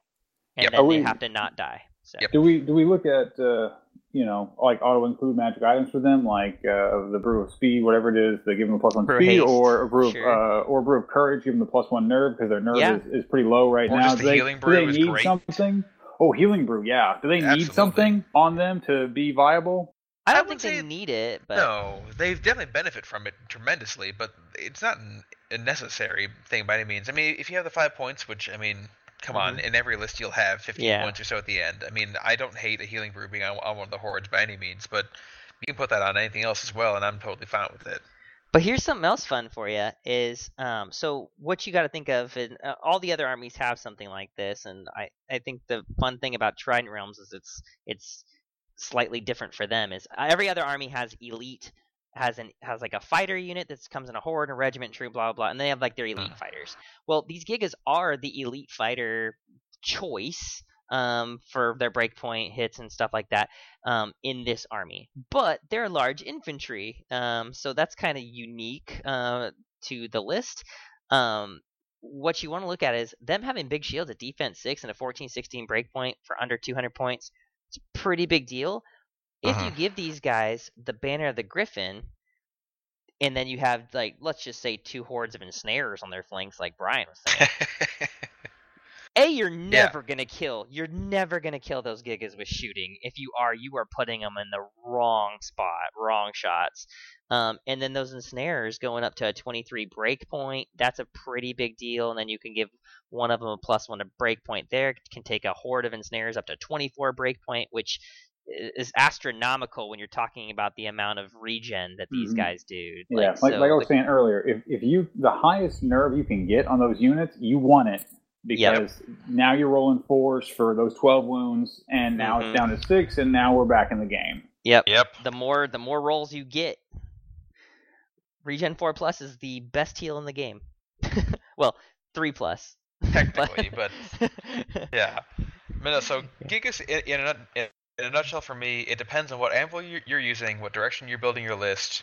Um, they definitely have a place, but they are by no means an auto include. Absolutely, yeah. I think if you're, I think if you're pretty lacking in the crushing strength department, I really think that you should probably be looking at a group of these guys. If you're playing against dwarves or abyssal dwarves on the reg, I think that you should. If your meta has lots of abyssal dwarves or dwarves, these dudes to me are probably auto include. Um, just because you have so many stones in those lists, and it's just like you're like, come at me, dude, go for it, see what happens. All right, I'll get into tidal swarms. Uh, swarms are uh, your large infantry, but not really. They're height zero, so uh, they are. Uh, so we- such is the awesome mastery and will of the Trident Kings that they hold sway over even the smallest of creatures, and they can uh, can can command them to war. So these are basically like shrimp and fish. Shrimp. um, no, it's just like little octopus and stuff like that. So, uh, tidal swarms, they're just uh, come in a regiment and a horde. They're irregular, speed five, melee five, defense two. Uh, which again, like we said, doesn't really matter. Uh, 15 attacks and 30 attacks. Uh, nerve is fearless. Thir- uh, fearless 12 and fearless 15 and 75 points and 115. They're height zero with nimble. So again, guys, they've got ensnare. They've got defense two, which doesn't matter if it was defense three. It's just really the same thing. Um, for 75 points, I feel like it's your auto include for chaff if you're if you're looking for chaff in here. Um, I've never run him as a horde, but I cer- I certainly think for 115 points that would be fucking hilarious to do with ensnare and nimble at like 115 points, fearless 15. I mean, 30 attacks. Yeah. It's not. like I mean, that's still in. I don't really care about you chaff range. oh, absolutely, absolutely. It's only 10 points more than a troop of Thuul, man, and you're getting Yeah. 10 more attacks. On fives, granted, but yeah, like right on fives, but you know. I mean, tidal swarms to me are some of the most undervalued chaff possibly in the game. I mean, they are really, really good. It's hard Yeah. for me to really justify their points at list construction, but when I put them at, like actually onto the table and play with them, I love them every single time. I wouldn't, you know, go crazy and take you know six regiments of them by any oh means, no. but Yeah. I mean, two, they can go and sit on, on an objective, just be out there, and if they want to, and if if if your opponent wa- wants to dedicate shots to those tidal swarms and not Go to it. your worm riders, Yep. you just have a grand old day. Like, please be my guest. Yep. Yeah, Yeah, man. And nimble, I mean, they can march 10 and still Yeah. pivot, man. Yeah. That's what I was gonna say. Is, is you know, speed five on chaff is usually not what I'd be looking for. I'd like faster chaff, obviously. I Man, everybody loves faster chaff, right? Um, but with nimble, it, you know, that adds to their speed factor like exponentially. You know, their ability to move around is uh, so much affected by nimble that you know they're worthwhile even at speed five.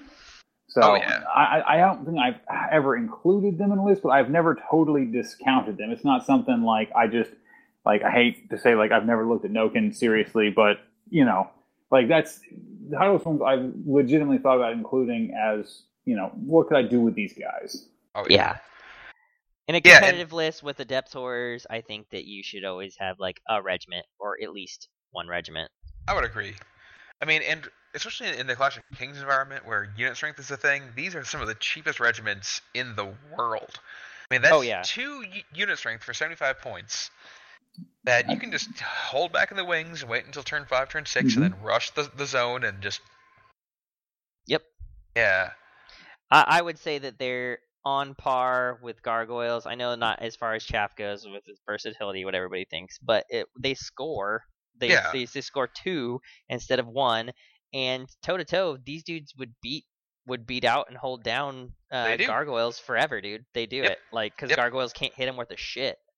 So Yeah, I mean, like, this is the unit that makes me not take in the Tortured Souls and two troops of gargoyles because you already have oh, this chaff right here. I mean, hmm yeah. All right, well, those guys are pretty straightforward. Who wants to take us into Worm Riders? Oh, I'll do them. I love Worm Riders. So, Worm Riders are large cavalry. Riding upon supernatural sea serpents, Naiads add their spite and fury to the charge of their ferocious mounts. Though their powers are limited out of water, these great sea worms are carried into battle on currents of magic for a limited time, which is usually all they need to smash asunder the enemy ranks. As I mentioned before, they're large cavalry, come in regiments and hordes, speed 8, hitting on 3s in melee, no range attack. Defense 4 plus, 9 attacks in the regiment, 18 in the horde, 12 14 in the regiment for nerve, and 15 17 is the horde. They are 155 points for the regiment and 240 for the horde. They have crushing 1, pathfinder regeneration on 4 plus, and thunderous charge 1, and they do not have ensnare. I love Worm Riders. Um, with the caveat of you need to guarantee that they get it done in one turn. If they stick around for two, they have significant problems. Yeah, totally agree.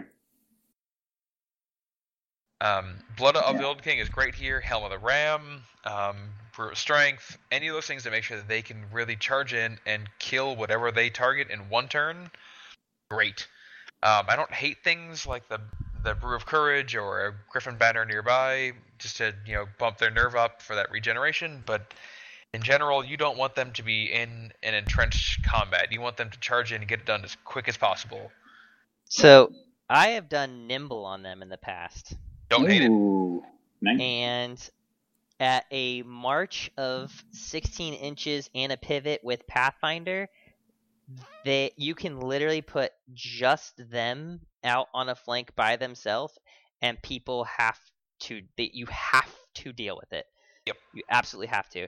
So I have done that, and then just run a knucker with them, just in case I want to go. Hey, knucker, go out in there and slap these guys in the dick so that they don't get charged. You know what I mean? Mhm. And I'll tell you, man, if you have the if you have that on an entire flank, that will hold a whole flank versus three to four drops because Yeah. people will just be playing chicken with them. They don't know what to do, and then you'll just be like, "Eh, redeploy over here where stuff's going on," and then they can't they can't keep up with, with 16 inches uh, with a a pivot in 16 inches plus Pathfinder. You're not gonna catch those dudes. No, I mean Yeah, with my- something like, like that, I would definitely recommend dropping that as close to last as possible because Oh, if you drop yeah, that absolutely. second, then they Oh, can yeah, just absolutely. counter drop and Yep. you're toast. It would be your last drop if you Yeah. had that in the list. You Yeah. put a nu- you put a knucker out there and be like, "Oh, the knucker is just gonna go over here. Don't worry about him." you know, yeah, No, I- don't, don't worry about the knucker. He's he's He's a nothing. gentle he's Don't soul. worry only, about only him. six attacks on four. We'll- Yeah, we'll, he's we'll, fine. we'll get to the Don't worry but about- don't worry. yeah, we're, Worm we're Riders all, are we're all definitely- about the knucker. Ah, so good. But uh, Worm Riders are definitely another unit where you definitely need support. I mean, them alone against you know Elohi, against you know Right, right. something yeah. that's speed 9 or speed 10 if they get out alphaed they've got serious problems but if they have support if they have that setup that kind of bumps them into getting where they need to be they will be some of the best cav in the game but Mhm. they Yeah. need that setup yeah, But at the also- same point, let's remember these guys have Pathfinder built in with their four plus regen at that movement.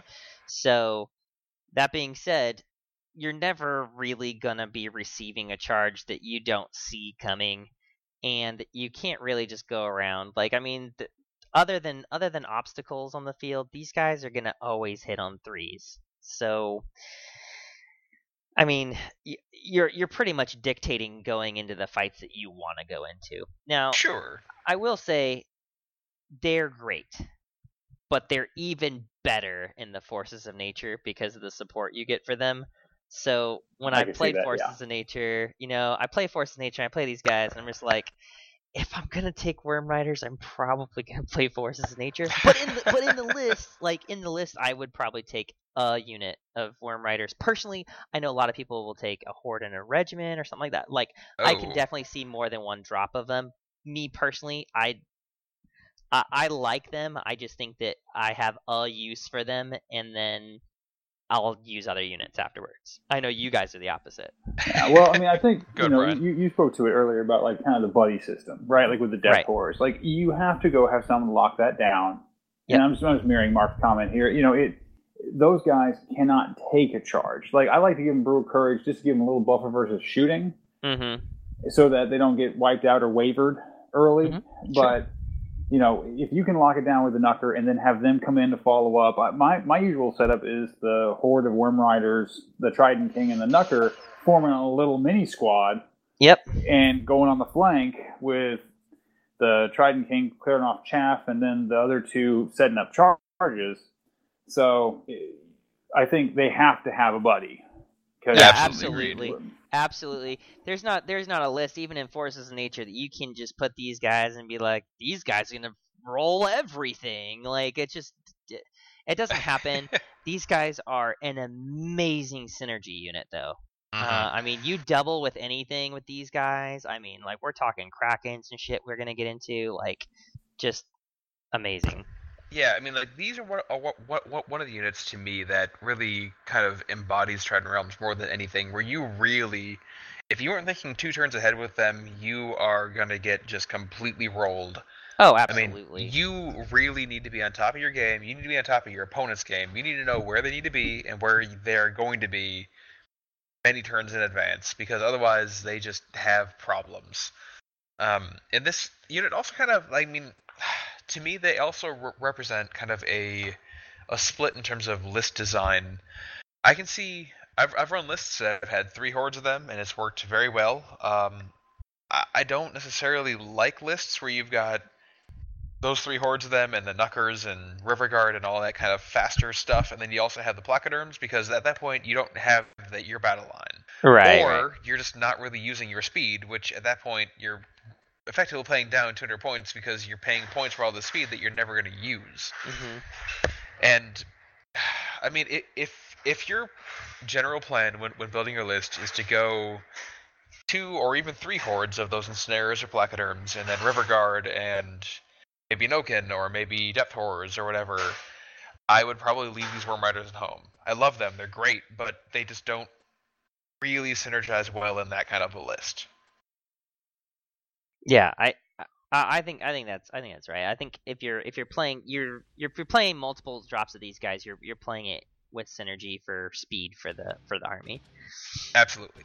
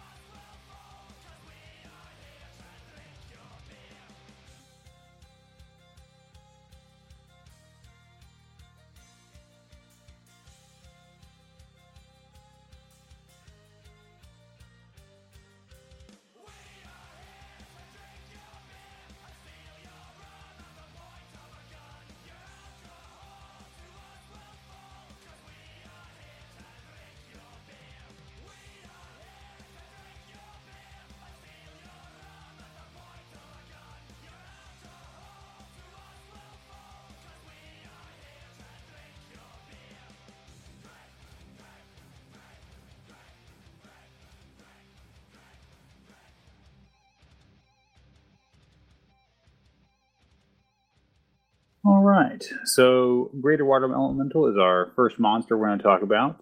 Uh, he is speed 7, melee 4, defense 5. He has 8 attacks. He is fearless 18 for the nerve, 190 points. As far as our fluff goes, when the need is very great, the Neriticans may summon a greater elemental to battle. These towering behemoths loom large over the battlefield like an aqueous giant. So, uh, as far as special rules, we're talking about Crushing Strength 2, Regen 5 plus, and Shambling. This unit does not have Ensnare. And Pathfinder. Yeah, oh, did I well, miss Pathfinder? yeah, he has Pathfinder. Oh, he. Okay. They didn't they didn't write it in here, so oh, yeah, okay. I know I'm that. Just, I'm just Yeah, that was another one of their misses. Evidently, they screwed up on all water elementals in the entry, but all water elementals have Pathfinder. Okay, yeah, great. It's not written, so you didn't miss it. But Yeah, the, um, yeah, man. So again, you know, we're just getting access to that water elemental again because you're Neriticans, right? So I mean, they're just kind of playing around with that fluff. Um, I, I'm I'm taking two of them in the list that I'm doing, uh, not because they're the most amazing thing on the planet, but more of just theme wise. Um, I think I think a defense five again, um, and a fearless 18. It's a big deal because you can play it almost as though he's like a tree man. Um, you can use these guys as road bumps, and at defense five, you're going to you're gonna stick all around a lot of stuff, and and you're gonna get regen. You're gonna be able to stay there for a while and hold stuff down. And for under 200 points on something that you can just corkscrew charge, it's a big deal to just be able to like, oh look, you're in my charge arc over here. I'm gonna just pivot him and charge you, or pivot, move seven inches, and then surge, or like uh, seven inches is a big deal on Yeah. something that has the ability to be surged. So Yep. Honestly, for me, I've never run them um, for two reasons. One, like I said before, I was never super comfortable with Surge as a general rule, and two, because of the, the Coral Giant existing. Oh yeah, absolutely. Yeah. we will get to in a second. better choice. Yeah. Um, but it just it's not bad by any means. I mean, Speed Seven Surge is great. Um, you can get I mean, Defense Five, Fearless Eighteen with Regen Five is great. I just not having Ensnare kind of hurts it a lot for me. Mhm. Um, hitting on fours kind of hurts it a lot for me. Only crushing two hurts it a lot for me. It, it, it's. I don't hate them being there. If somebody had one or two in their list, I, I wouldn't call them a fool by any means. It just, it seems like it's more of you needed to shave some points from the Coral Giant or from the Kraken and you Right. went down to the, the, Absolutely. the budget monster Well, option. Yep. I, I think if you already dedicated points to, you know, if you already paid the surge tax, Yeah. adding these guys is not that, as big a deal. So, Sure. um, if you're you know, not running already- more than one, if you're not running two hordes of, of elementals, and you want to run, you know, a greater in a horde, and then have surge in there, you know, yeah, Yeah, that, that that that would be fine. yeah. So if you already have surge in there, I could see why you might choose that over a coral giant, just because you know with surge, you know the versatility to get those charges in at those odd angles goes up versus the coral giant, who's you know going to be more of a straightforward charger. So hmm Mm-hmm. Yeah. All right. Well, there's not a lot more to be said about that. Everybody knows how elementals play. So, uh, Brian, you want to get in the Kraken, or has anybody got some love for the Kraken more than me? I I think you can go ahead and, and take the kraken. I uh, Okay. I, I I have an enjoyment of him. I think he's a fine uh, monster, but I he's he's not. Uh, I love him. I, I take the coral giant over him. So, but you you go ahead, so get into him, and tell me what's up. All right, so the Kraken, terrifying monster known as the Kraken, forms the basis of many of myths and legends that strike fear into the seafaring folk of all the races of the world. When disturbed and angered, the biggest specimens can wrap themselves around the hull of the largest warships and crush them into nothing but matchsticks and floatisms. Loadsome. and floatsome? Is that Yeah. must that must be a British thing? like, and floatsome evidently is a word. So Only reason I Um, really know it's from Heroes of Magic Four. Oh, That's all right. That's what it. I, I was like, I feel like I've heard uh, Might Magic. That's a great ass game too. Oh my gosh, love it. Um, so the Kraken, what you have here is a monster. He's speed seven. Uh, move uh, melee is a four, no range attack. Defense four, 12 attacks. Uh, uh, 15, 17 because he's got the four plus regen. He's 230 points. He's got crushing two, regen 4 plus, and strider. So, uh, the Kraken has ensnare, and if you go ahead and compare him to other options that are within your own army, he is essentially the exact same thing as taking point for point for the ensnare horde. He kind of operates the same. He has a little bit lower break point, but he has a higher defense by one and a And much he- smaller and he- footprint. and a much smaller footprint. And he has crushing strength inherently to him. Um, he doesn't have he doesn't have Pathfinder. He has Strider. So where this guy comes in is he is essential in metas that you know are going to have multiple obstacles on a table. Uh, he does really, really well at going in and smacking stuff that doesn't necessarily hit super great already. So if they are melee 4 or melee 5 units, um, honestly, even melee 3 units, if you receive a hindered charge, if you set it up properly, be like, okay, cool, um, you can charge just this guy. Nothing else, but you can charge this guy if you really want to. like, you got to give him the option. And then the ability to just kick him to the side and charge with him is really good. Um, I like him personally over the Coral Giant. Um, I do like the Coral Giant. Hmm. My thing is, I am, I am notoriously bad at rolling the d6 attacks bullshit. So I am way better off just saying, give me Just the getting your attacks. 12. Just give me the give me the attacks. I'll I'll take them. Um, and for some reason, I can roll four plus regens, but I cannot roll five plus regens. It's just a weird thing. Um, Weird. yeah, it's super weird.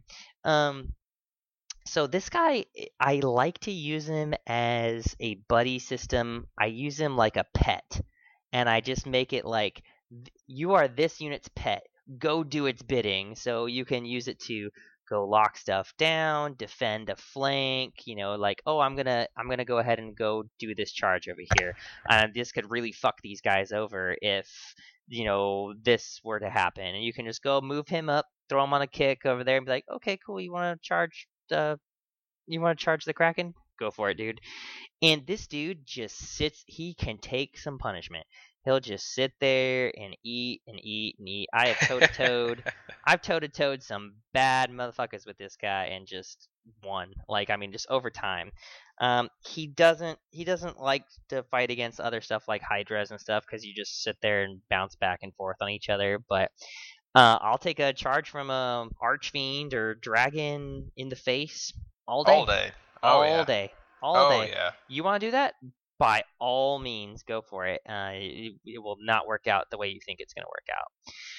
So, um, you know, I just like to put him in good positions where the strider is significant and matters, and then just kind of wait for something to be worthwhile to go after, or I'll just just sit there all game with him and soak shots. More than willing to. One game, I think I soaked like 70 shots or something like that over three turns, and he was totally cool. At, he was totally cool with it. So, How? because he's how- scary. So, Sure. How central do you end up usually de- deploying your kraken? uh, so it depends on where obstacles are, but I like to play him as a uh as a quarter off each side. So either you know Okay. quarter way in on one of the sides. I won't. I won't almost ever put him in the middle. So not a full I think flank, but Yeah, not a full flank. I would. I usually like to have him 12 to 16 inches in from one of the flanks. That way, I can kind of move him up, kick him out to the flank if I have to, or move him up, kick him in, and then it just kind of forces people to to be like, "You want 24 attacks in the flank? Oh, you don't. Oh, do you want to charge him? if you want to charge him, Yeah. that's fine. You charge him. Okay, cool. Now the middle line's coming into now your the flank. depth so- horrors hits you, and yeah. exactly. So um, he's kind of he's kind of really good um, multi-purpose tool, and I don't think that he has just one thing that he does. I think I play him different every single game, and he just always I go into it knowing at deployment, regardless of where anybody's shit goes, I know exactly where he's going as soon as I see the terrain. So, and then I just build around that. So he's one of the things uh, when I see the battlefield, I I know where he's going, so it doesn't matter when I deploy him. So I build around that regardless of how people drop. So how early do you like to drop him then? Second or third drop usually. Like I just Behind your don't hordes? give Yeah, I no, I'll put him straight out in the front. Don't give a shit. I meant like, after your horde. Sorry. Oh, um, no, I'm I'm weird. I'll drop like a knucker first, and like just stupid shit. I'll dro- all right, horde of, horde of water elementals. All right, now next up knucker, like because you got to think about it, right? Like you can redeploy a knucker in a click. Like Sure, you're just sure. like, That's he's Yeah. over here. Now he's on the Yep. other side of the field. Good job. Like like you you cannot. If you are if you are counter deploying versus a knucker, you've already lost. Which we'll get to that here in a second. Yeah. but- yeah, you've already lost. So, but yeah, the Kraken. Um, I just feel like you you play him to where you want the battle to um end up. You don't want to Sure. you don't want to have him be a go out and lock down unless you have to use him as that. I like to use him as I want to fight over here, so if you would engage this guy, that would be really nice. And then most Sure. people eventually they do because they see what kind of threat he's going to be and I, I have run double krakens um, multiple times and that is just fucking devastating like, it it's worth the almost 500 points then for the, the two of them.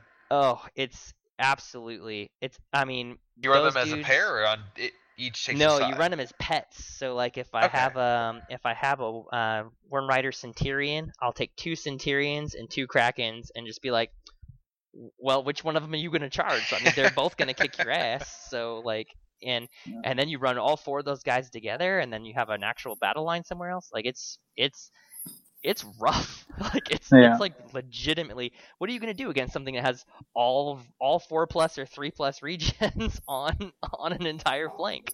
Commit Yeah. shots, go for it. Like Yeah, so uh, tell, tell me, like, with the, the committing shot. So I know that, you know, obviously with Regen 4, he's going to be able to, you know, pull it back together as long as he's not off the board.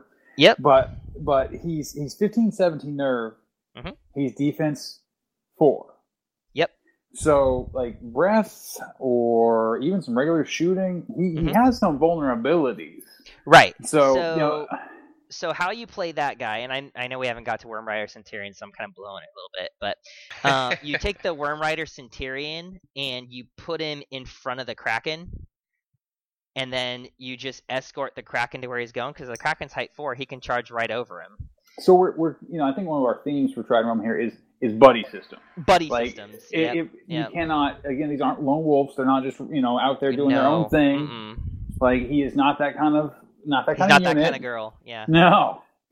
So you So know, if thi- I it's think light important for- shooting, yeah, if it's light shooting like like little pew pew shots, you put the Centurion in front. If it's something like a fucking organ gun or some shit, just put Yeah. the Kraken in front. Who cares? Like, okay, cool, take those for five it. wounds. Take those seven.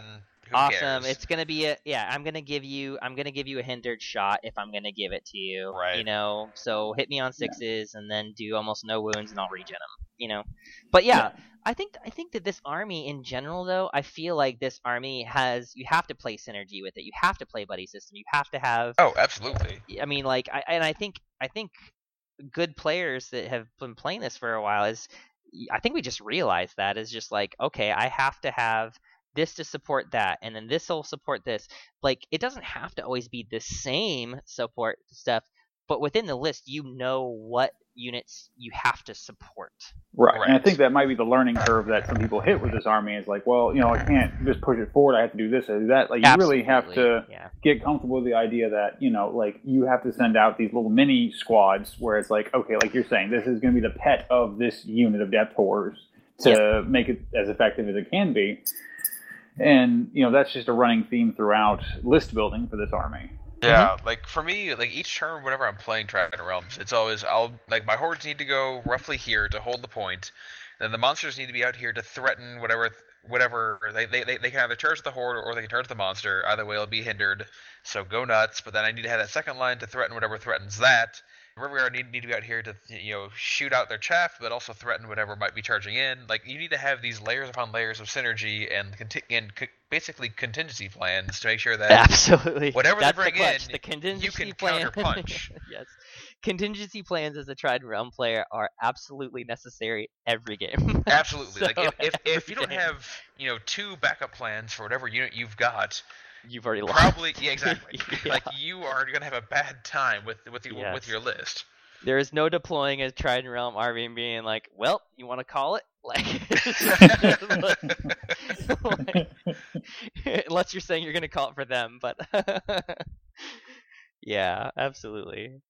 So Uh, I guess just to kind of wrap up the Knucker, kind of in a brief summary, like to Kraken, me, yeah. or cracking, sorry. Like when when I look at it, I basically see a giant that is also fully activated for combat. It's something Yeah, where if you don't want that random offensive, if you want it to be you know an anvil and a hammer potentially, just spend the extra thirty points, go go go Kraken, Yep. be happy with it. But Yeah. if all you want is a, an anvil, then you can shave off those thirty points and go to the coral giant. To me, Yeah, that's, yeah. that's kind of Yeah, so the difference, the difference, I think on the two, I know we got it. We'll, we'll we'll get to the difference on the two when we get to the coral giant. How about that? I mean, I, I would say we should probably, since there's such a direct comparison Yeah, most go times, we should just go Yeah, to Coral Giant. Yeah, let's now. go to that, and then we'll come back to the Knucker. The Knucker, yeah. So I'll, I'll take the Coral Giant. Why not? So it's a monster, obviously. Um, a huge living embodiment of the ocean and its defiance and might. The Coral Giant is a silent killer that smashes bone and flesh with its massive fists, pausing occasionally while its body knits back together before plowing one on once more along a relentless path of destruction. Um, again, it's a monster. It is speed 7. It hits on 4s in melee. It's defense 5. It has the random attacks of d6 plus 5, unlike other giants. Uh, its nerve is 1618. It's 200 points. It is brutal. It has crushing strength 3. It has iron resolve. And it has strider. And the it's coral- there. Yep. And it's there. Yes, yeah. So to me, the, the, the, the coral giant is probably one of, if not the best giant in the game. I mean, other than the cavern dweller, I would I would probably agree. I mean, Ensnare and Iron Resolve are so good. Um, Yeah, with with defense five, like Yeah. that's you know you're you're getting the best of both worlds there. You got high defense, Right, yeah. and you got ensnare, and you got iron resolve. All that Mhm. combined is that guy's going to be resilient as hell. yes. I mean, Yeah, with the, the, absolutely. the caveat of, I mean, you, you can still get up to 11 attacks, certainly, but you're still hitting on fours, and it's a random amount of attacks. I mean, you can be a good flanker, you can still get in there. Brutal helps, but you're really not going to be as purely offensive as any other giant really is going to be. Um, they can do it. It's not like they can't, but it, it's it. They really definitely lean much harder towards anvil than giants normally do. Yeah, and I, I think that's the thing is the Kraken. I think he's just well balanced all the way around. He's Agreed. lower defense, but um, when you look at he's he's a 15-17 as opposed to a 16-18 for the Coral Giant. The the difference is the Kraken is always going to essentially have a higher breakpoint because you're giving it so many more opportunities to get those wounds back. Yeah. So, I mean, honestly, by the time I'm ever done losing a Kraken, he's pretty much been like a 26 28 by the time I mean like legitimately. Yeah. Um cuz if if you're mitigating the amount of damage you're allowing people to do to him it, it, again it's one of those things that you have to know what you're doing with it and it's a finesse piece if you're going to go like slam on shit the coral giant is way better for doing that but yeah. at the same point, someone's got a pair of organ guns or an indirect I fire, would much rock rather have the, the Kraken. oh, all day. So I mean, it really depends on what your meta is and what Yeah. kind of player you are. So I don't think the one's just straight up better than the other. I just think they both have different, I agree. um, different nuance, uh, nuances as far as play style. And Yeah. again, as long as you, you know, as long as you know what your play style is and what you kind of lean towards, uh, all day, they're both great choices. They're both they're both really great choices. yeah. Um, when you look at the Kraken and stuff, basically you just think, okay, he's a Hydra that's already going to have his full pumped up attacks. He's just minus one to his defense for plus one regen. right. Just kind of think of it like that. And to me, in general, like to say, are such a direct comparison. I mean, like it, it summarized to me is if, if I have the points for a Kraken, I will take a Kraken. But Mhm. Yes. if I just if if at, at, at the end of the day, if I really just need something that's really another anvil to hold a line that can Oh, yeah. also be a threat in melee, I 30 will points default cheaper. to the coral giant. oh yeah, no question. But it's I mean either one is a great option. It's it all just depends to me on what you have points for in your list. Yep, totally. Brian, you want to take us into all of our favorites from the entire list? Y- y- are you talking about Mr. Knucker? Yes, oh, that, that'd sir. be one. I see. Ah, well, the Knucker, he is a monster. The water worms use their natural camouflage and stealth to slither unseen as they hunt their quarry. They are lightning fast predators and strike to kill with unerring accuracy, stunning their prey, if not killing them outright. The Knucker is speed 9. It's on 4 plus in melee, uh, defense 4, attack 6. His nerve is a 13 15, and he comes in at 145 points. His special rules is really where he shines. Uh, he is nimble. He has Pathfinder. He has Thunder Charge 3. And, you know, just to kind of make a note of it, it's really cool that the monsters in Trident Realm get the army wide special rule. Which is right, not- yeah. Which Right. is not always Yeah. true for most uh, most monsters. Yeah. So he's also Ensnare on top of everything else. For And he 145 is- points. For 140 points. He is amazing. I think we all Yep. know that he's amazing. Um, he Now, is here's much an the thing. auto include. Is nobody was running this bro like at all until they start seeing what Knuckers can do, and they're like, shit. Yeah. like, Yeah, it's just that the combination of height 4, mhm. nimble, a 50 by 50 base, and Thunder 3 with Pathfinder Yeah. on those six attacks. He Mhm. he does work in the flank, in the rear, regardless of what he's going through, with the exception of obstacles. And that that he can hit you from all kinds of unexpected angles with that nimble small base Mhm. and that and that height four. You can't really block him unless you're another monster in front of him. Yep. I think So- that I think his biggest uh his biggest bonus for his points is what you can force people to do with him because they have to. You know what I mean?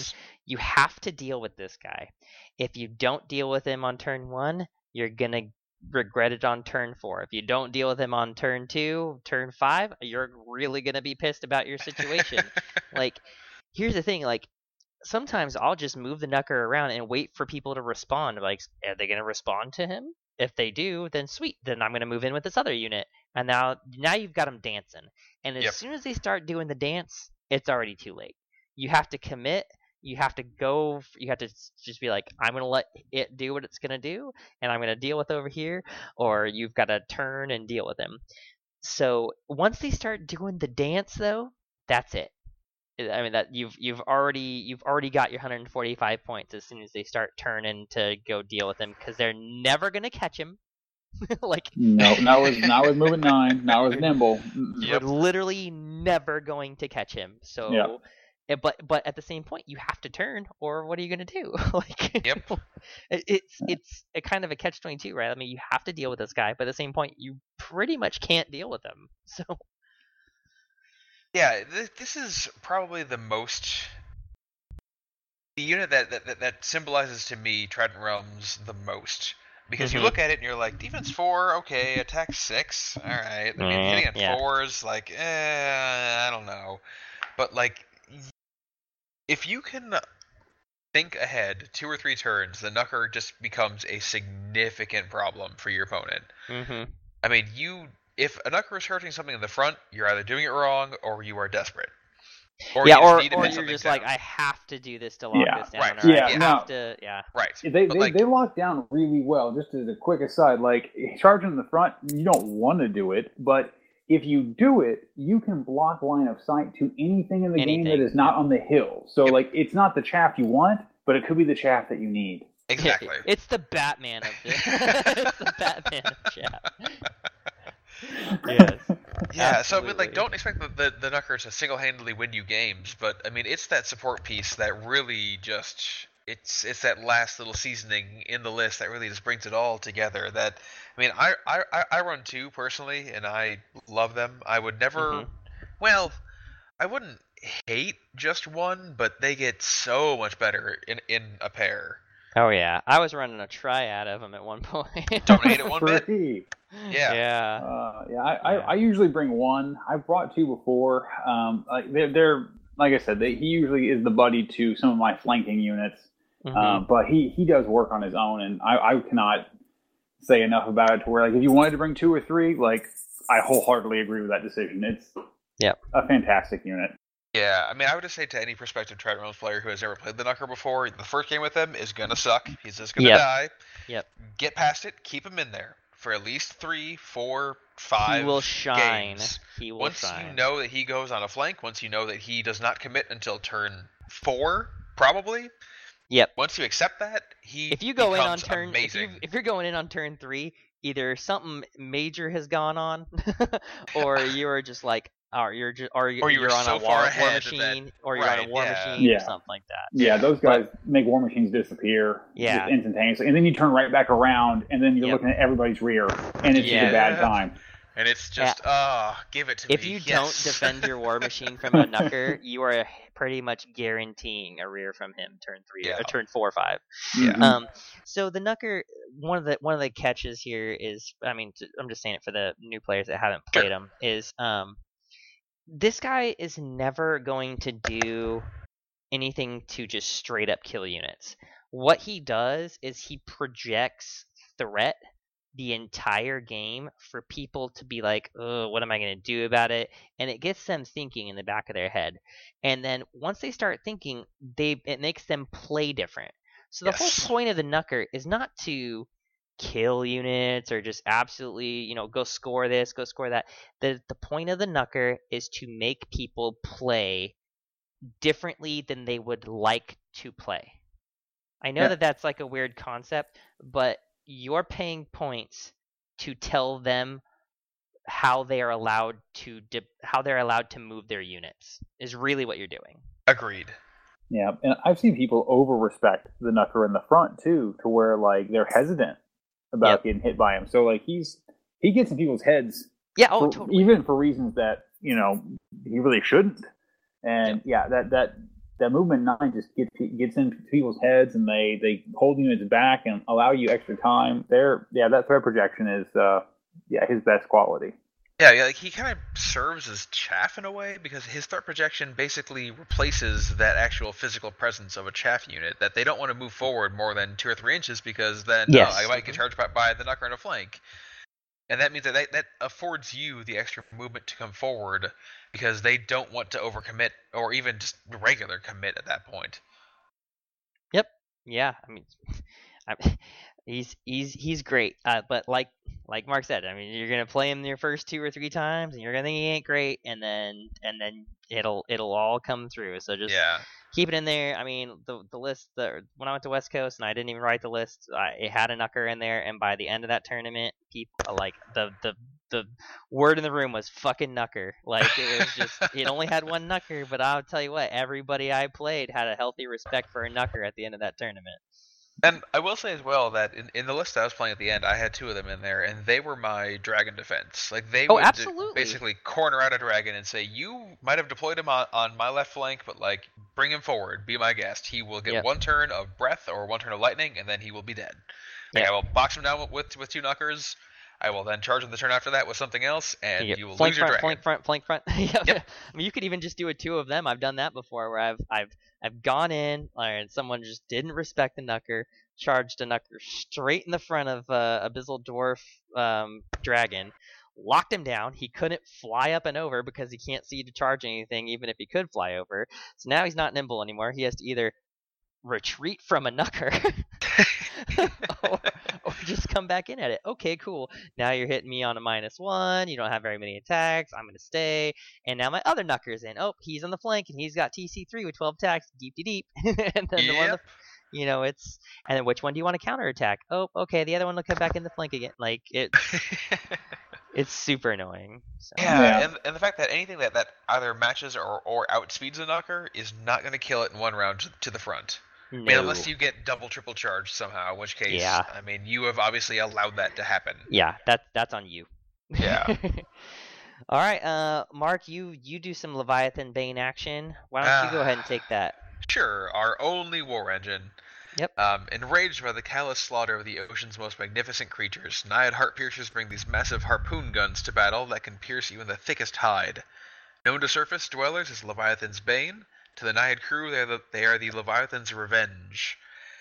Again, they are war engine. Uh, they speed five, no melee attack. Obviously, they have one. Uh, they have two attacks on fives. They have defense four, nerve 10, 12 for 95 points. Each of those attacks will have a blast d3 plus one. They're piercing four, and they have reload, and they also have ensnare. Fun fact. People often forget that. Um, Leviathan's Banes. It's hilarious to watch. It is. Yeah, you, you, funny. you want them to forget they have ensnare. Oh, it's hilarious. the the Bane to me is only as good as you have targets that are not in cover. Hitting on Yeah. fives, I love them. Hitting on sixes, they are a waste of points. I think if you're taking them, you got to double stack like right next Yes, to each other almost. yeah, two of them minimum. I mean, Yeah. 95 points for two shots. That hit on fives for blast D3 plus one. I mean, on those, you know, one one on one ninth chance that they both hit. Yeah, you take two, You- so you know you're gonna get a hit. Yes, one probably two. Um, piercing four is no joke. It just ah, when you're hitting on sixes, it's you're paying 100, Yeah. 190 points for maybe one hit, which yeah. is maybe two or three wounds, and that's just not worth 200 points. No. Yeah, I mean, it's one of those things. It's just like I, I think if you're taking them, you probably deploy them in a forest or some kind of covered terrain, so you're taking a minus two to hit him when you actually come at him. Yeah, there's no then probably leave there. You lane. do. Yep. So. I mean, Yeah, minus two, minus two when you have to commit. I guess to a war machine. engine. Oh, Yeah. so Yeah. annoying. I've seen, I I have had where um the, the at West Coast and I had them, I had two of them in a forest, and somebody charged me with an uh, abyssal half breed um champion for abyssal dwarves, and he's just like, all right, so uh I guess I was hindered, so did it? I was like, oh no, he hasn't. and it's there. He's like, oh shit, so I'm hitting on fives. I was like, yeah, yep. it lived. you did three wounds. yeah, Cool. Yeah, so- awesome. So that kind of speaks to what uh, Mark said earlier: is keeping something back by them.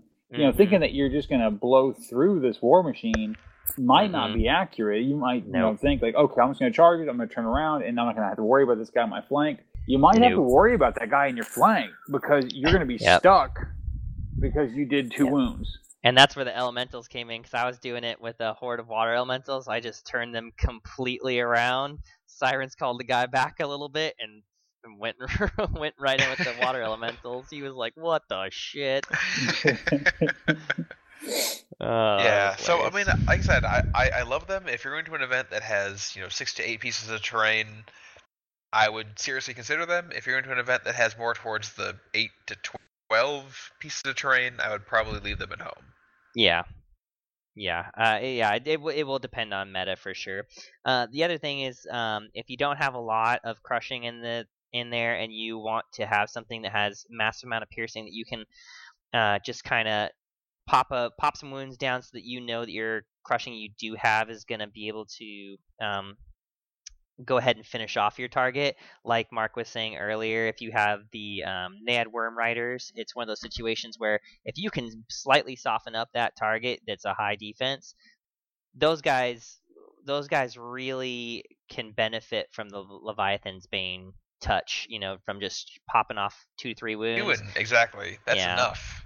That's Yep. all you really need to make it re- Yep. reliable. Yep. All right. And in case you guys think I skipped the Naiad Centurion, I didn't. We're just going to do it at the same time we do the Worm Rider because it's the same thing with a stat change. So, um, uh, Naiad Envoy. Uh, I guess I'll take that. He's just a BSB essentially, but um, the large marbled conch shells carried by these royal.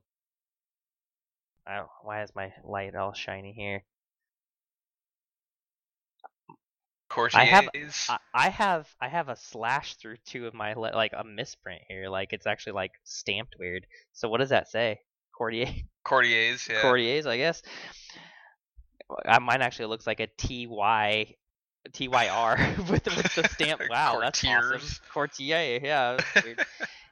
and used is and used to convey messages in times of war, as well as annoying, as, as well as announce the presence of a Neritican royalty. The shells uh, re- reverb Reverberate. reverberate yes with with a deep what a Sibilant? sibilant and mournful tone of echoes across the battlefield wow they got really like they got they wordy really hired they got English wordy for here. a bsb they got wordy for a bsb Yeah, for real. yeah uh hey it's a it's a musician so Making or characterized by a hissing Holy sound. shit! Yeah. Hey, the guy blows a horn. Awesome.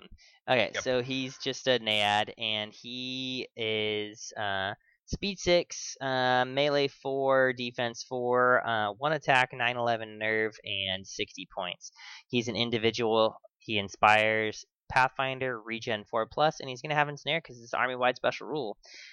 I gotta say, guys, for a 60 point little chaff dude, this guy can actually be pretty fun, especially with that new um The that lute. new lute. The lute. I mean, Yep. I mean, this guy is totally one of those dudes you can throw into a hindered charge and let stuff charge him and at a minus two, and he might survive and then regen in a four plus. Like, I mean, Yep, and he's good at not- it too. He's an individual with, with speed six with Pathfinder. He can go through the woods twelve inches and not Yep. care, and get Yep. right in front of you, and then yeah, there's a chance that uh, you bounce, like you said. Yeah. Yeah. In, in general, before Clash of Kings and the Lute of Insatiable Darkness, I didn't really Right. take them. Yeah, totally agree. Yeah, he was not taken very often for me. Um, but with the lute, being able to get you know Bane Chant for 80 points, it's pretty good. yeah, pretty solid. Uh, when you when you're just looking to in, to get a bane channel something and then inspire. Um, and then again, like they're cheap little you know 10 attack units and stuff like that without much cs or any cs um, he's gonna actually be able to lock them down the fun the fun part is like you you could just charge a unit of knights and try and knock off that tc and even if you don't who cares They're not going anywhere after that. Yeah. Like, yeah. yeah It might you know overrun six inches forward, but still, they're out of out of anything else. yeah Yeah, my I find my my Naiad envoys are you know usually behind the lines, and then like in game they're just blocking folks from trying to get to objectives, things Yep. like that, and you know keeping people from charging my you know my damage placoderms, things like that. They they certainly have their uses late game too. They do, but in, in general, I take them to either take the lute, I take them to take the boomstick sometimes, I take them to take the griffin banner, and that's really about it. Yeah, Yeah. No, I, I think we're all we're all like if they don't have a lute in their hands, you're doing something wrong. Like, Yeah. Yeah.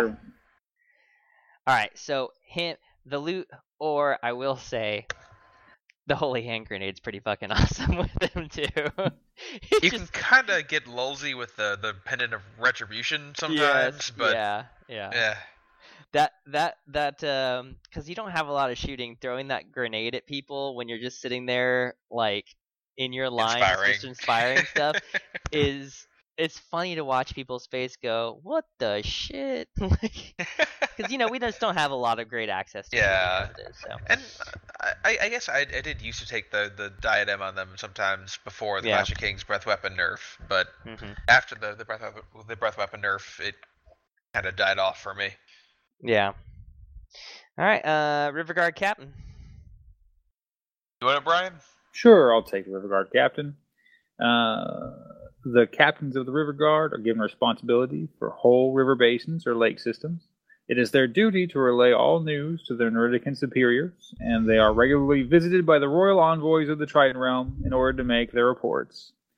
The River Guard captain has speed 6, uh, hits on 3s with melee 3 plus, defense 5, 4 attacks, his nerve is 11 13, coming at 150, 115 points. Special rules for the River Guard captain are crushing strength 1, fly but speed 6, inspiring to River Guard only, Pathfinder, and vicious. And he has ensnare now. All right, so nobody uses this guy, right? Nope. No, Okay, cool. Let's just go. Okay. he's not. Even, he's honestly not even worth mentioning because He's- Yeah, he's Yeah. one one of two normal heroes, non-living legends that just I, I can't use him. I can't find a use for him. I mean, No. defense 5 and, and snare is cool, but he just. He, he, no. Why does he have to lose his ranged attacks? yeah. You know, at, at least give him that. Yeah, he, he doesn't have a point with the Naiad Centurion being five less points. You betcha. Yeah. So so he's So- he's a hard pass. So Agreed. yeah, yeah. So uh, speaking of Naiad Centurion, since uh, he's going to be the obvious replacement, let's do the Centurion and then switch over to the Worm Rider. So if somebody Yep. want to take the Centurion? Sure. So the Ni- Naiads Centurion, uh, despite their capricious nature, Naiads are very structured in the way that they organize themselves for war.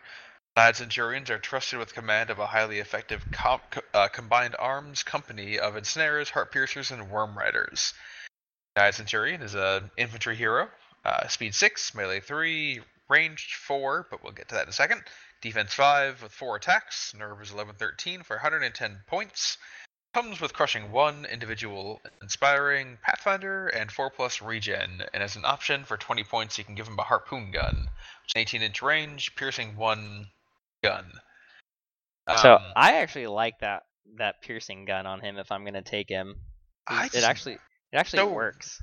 It does, but I so rarely have points for it. I mean, if I'm taking Yeah. that, unless I've already taken an envoy with a boomstick, Yeah, it just seems like you know you can either take 90 points for you know three shots out of four with piercing one, or you can t- take 130 points. Granted, the Centurion is way more survivable and can actually be in melee, but right. I, I don't know. Yeah, I, I like the foot centurion when ensorcelled armor was a thing. Yeah, Um, but you know, for now, I think we're probably gonna have a debate between like, you know, is it worthwhile to put wings on the Centurion or the Placoderm Defender as far as getting Right. around, touching Or people the on the board, or the Mythican as, Yeah, as, yeah. as the bargain, you know, bargain basement uh, flyer. yeah. I think it all. I think they all have viable purposes there. I Yeah, think the uh, problem is, yeah, the, hi- that that eleven thirteen. He's pretty easy to waver. Um, and and if you're wavering him, it's it, it's you're not you're not um you're you're not accomplishing your goal of Right. manipulating the army because they're gonna get to choose to come back in or not. And Yeah, I mean, Um, hopefully, if you're wavering him anyway, you're just you're succeeding in getting a, a second hindered charge against him the next turn. yeah, Um, I will say now that we're into heroes for Trident Realms, this is one thing that people. I don't see it too often anymore, but the whole when you charge a hero they turn to face is not a rule in Kings of War, and it's only important for Trident Realms heroes who have Ensnare. right. You Do not yep. turn to face you because Ensnare is only in the front arc, so Right. don't do that.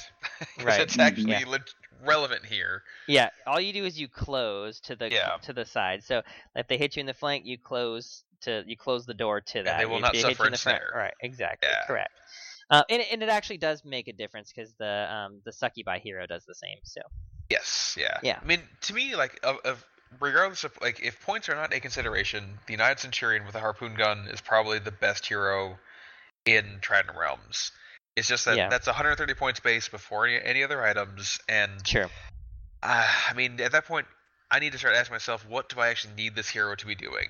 Yeah, and it really like like we said. I mean, it, it really depends on the basis of your army and stuff. I think if you're taking a unit of the um of the heart piercers or Mhm. enough enough other shooting and stuff in there, I think he has a point to him.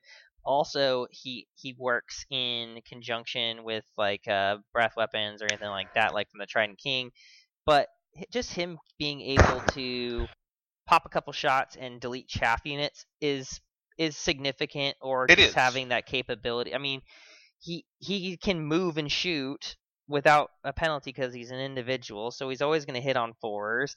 And I would say that it wasn't as I would say it's not as good, except for the way that they changed breath weapons, lightning bolts. Now it's really the same thing. So, I mean, 110 points for some dude that can actually fight too, and he'll regen. Like when stuff gets close, he can go lock it down and then let a unit come in. Sure, why not? You know? Yeah, I mean, like the obvious ma- magic items for him before Clash of Kings, as Brian said, was the ensorcelled Oh yeah. armor. Yeah, no question. Um, but after that, I mean, the wings are obvious, of course, because he's a hero that can fight. Um, but one thing I've, I've kind of toyed with was taking the the har- harpoon gun, but also then doing the boots of levitation. That way, you can still run twelve and then still Mhm. shoot eighteen.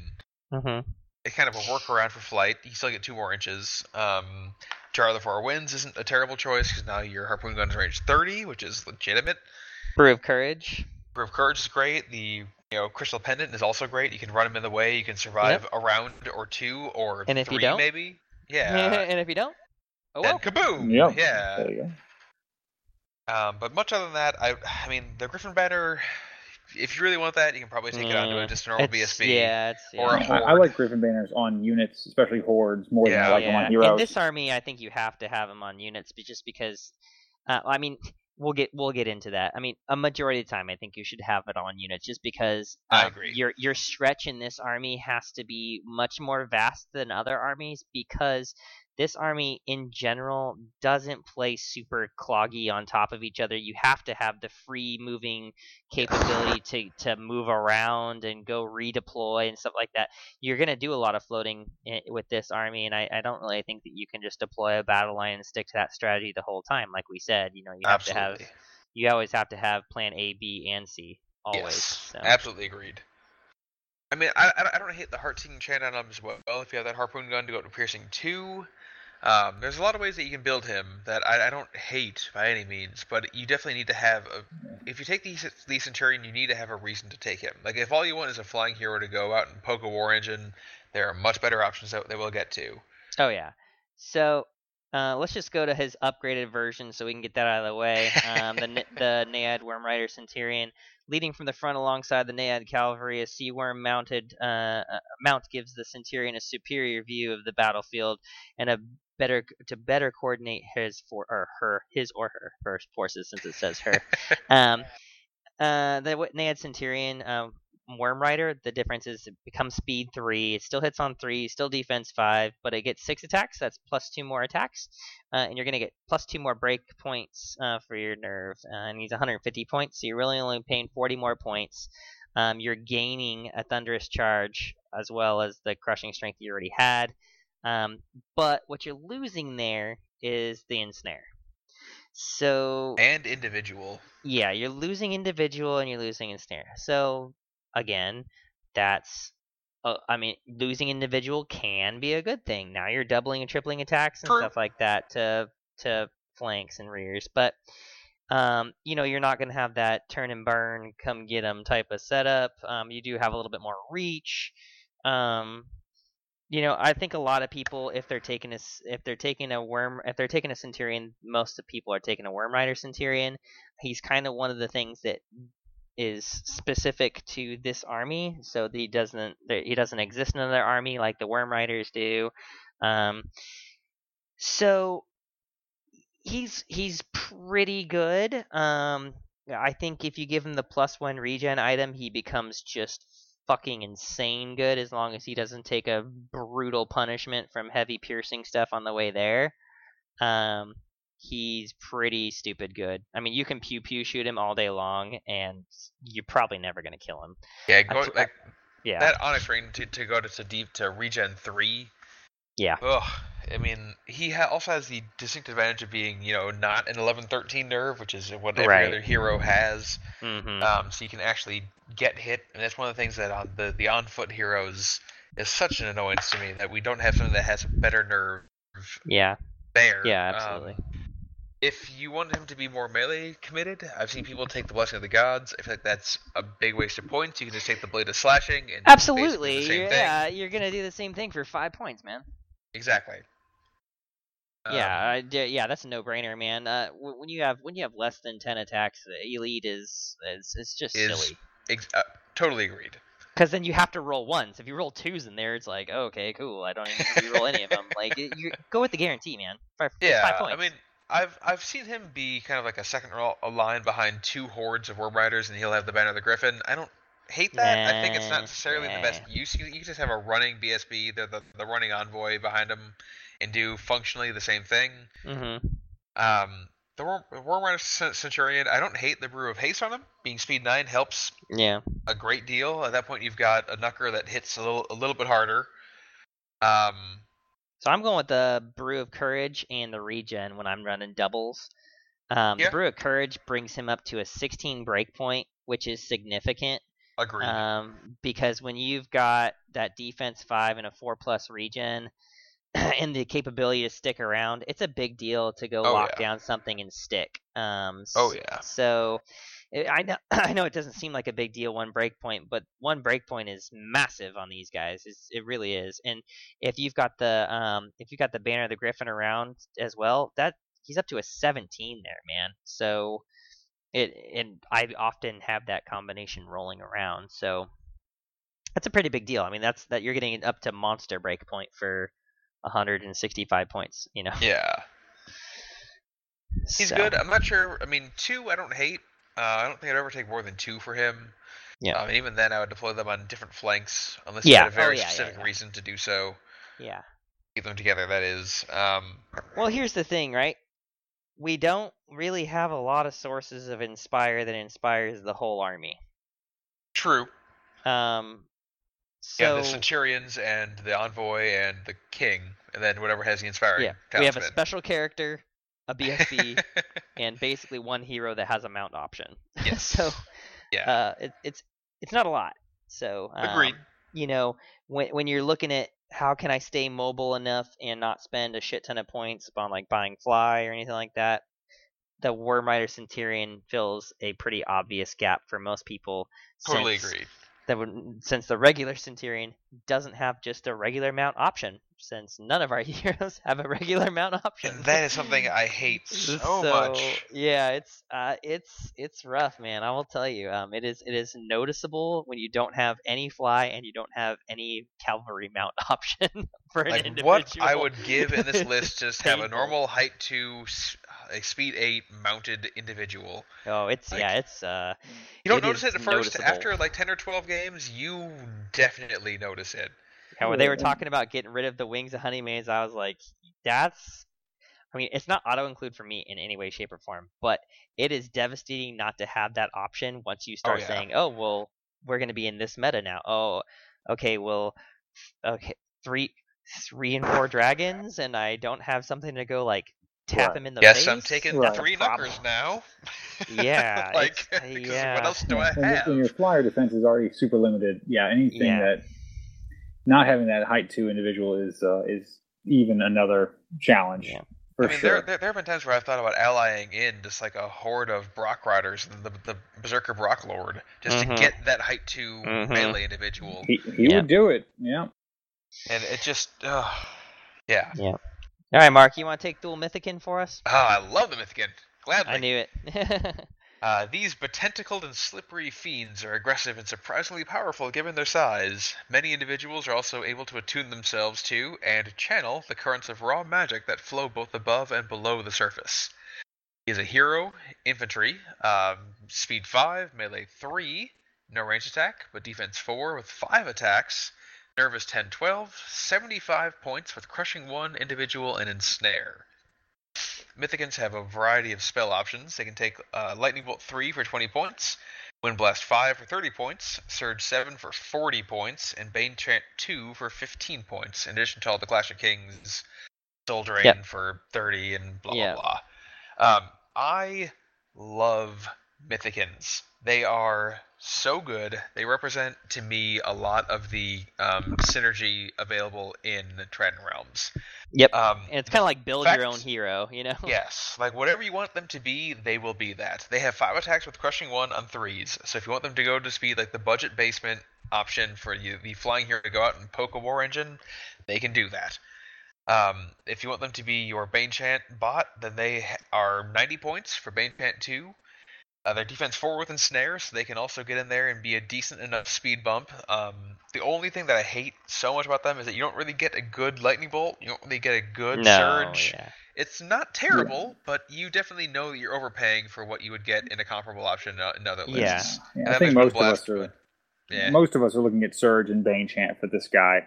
Yeah. Mm-hmm. I, I tried li- li- li- lightning bolt once or twice, and it it uh, Yeah, it's a lot points of for lightning bolt 3 Mhm. is not. Yeah, well, when you look at gonna it, lightning bolt, lightning bolt three, right, for twenty points, or that Naiad Centurion from earlier with a Yep. harpoon gun for one more attack at twenty points. Like, Yep. I think that that's obvious because Totally you're- agreed. he's he's when he's not fighting, he doesn't have nothing else to do anyway. You know. I mean, to me, it all comes down to the fact that you have a wizard in your list that's totally serviceable that also has five crushing one attacks that hit on Mhm. threes. There are so many times on turn five, turn six, when I'll charge into the the side of some other regiment or a horde that's had 14 wounds on it. They're like, all right, whatever, your wizards, this is, this is a desperation charge. They're like, all right, five attacks on three, so I'll hit four, crushing one, I'll wound three. Now you're at 17 wounds, I need five to break. They're like, but you were a wizard. I'm like, I know. It's the best. It's the best when they go, okay, what do you have? Two attacks, and they're like, no, I got No, five. five. And they're like, oh, well, you're gonna hit Right. fours. No, three. Nope. Like no this is like a though, right? this is like a dwarf king coming in your side. He's coming Yeah. in hot. Yeah. like I I have run three of them and I loved it. Um, I, I don't think that's an auto include by any stretch, um, but I need to talk myself out of taking at least one. Um, two is where I'm most comfortable with, but it depends on the rest of the hero loadout.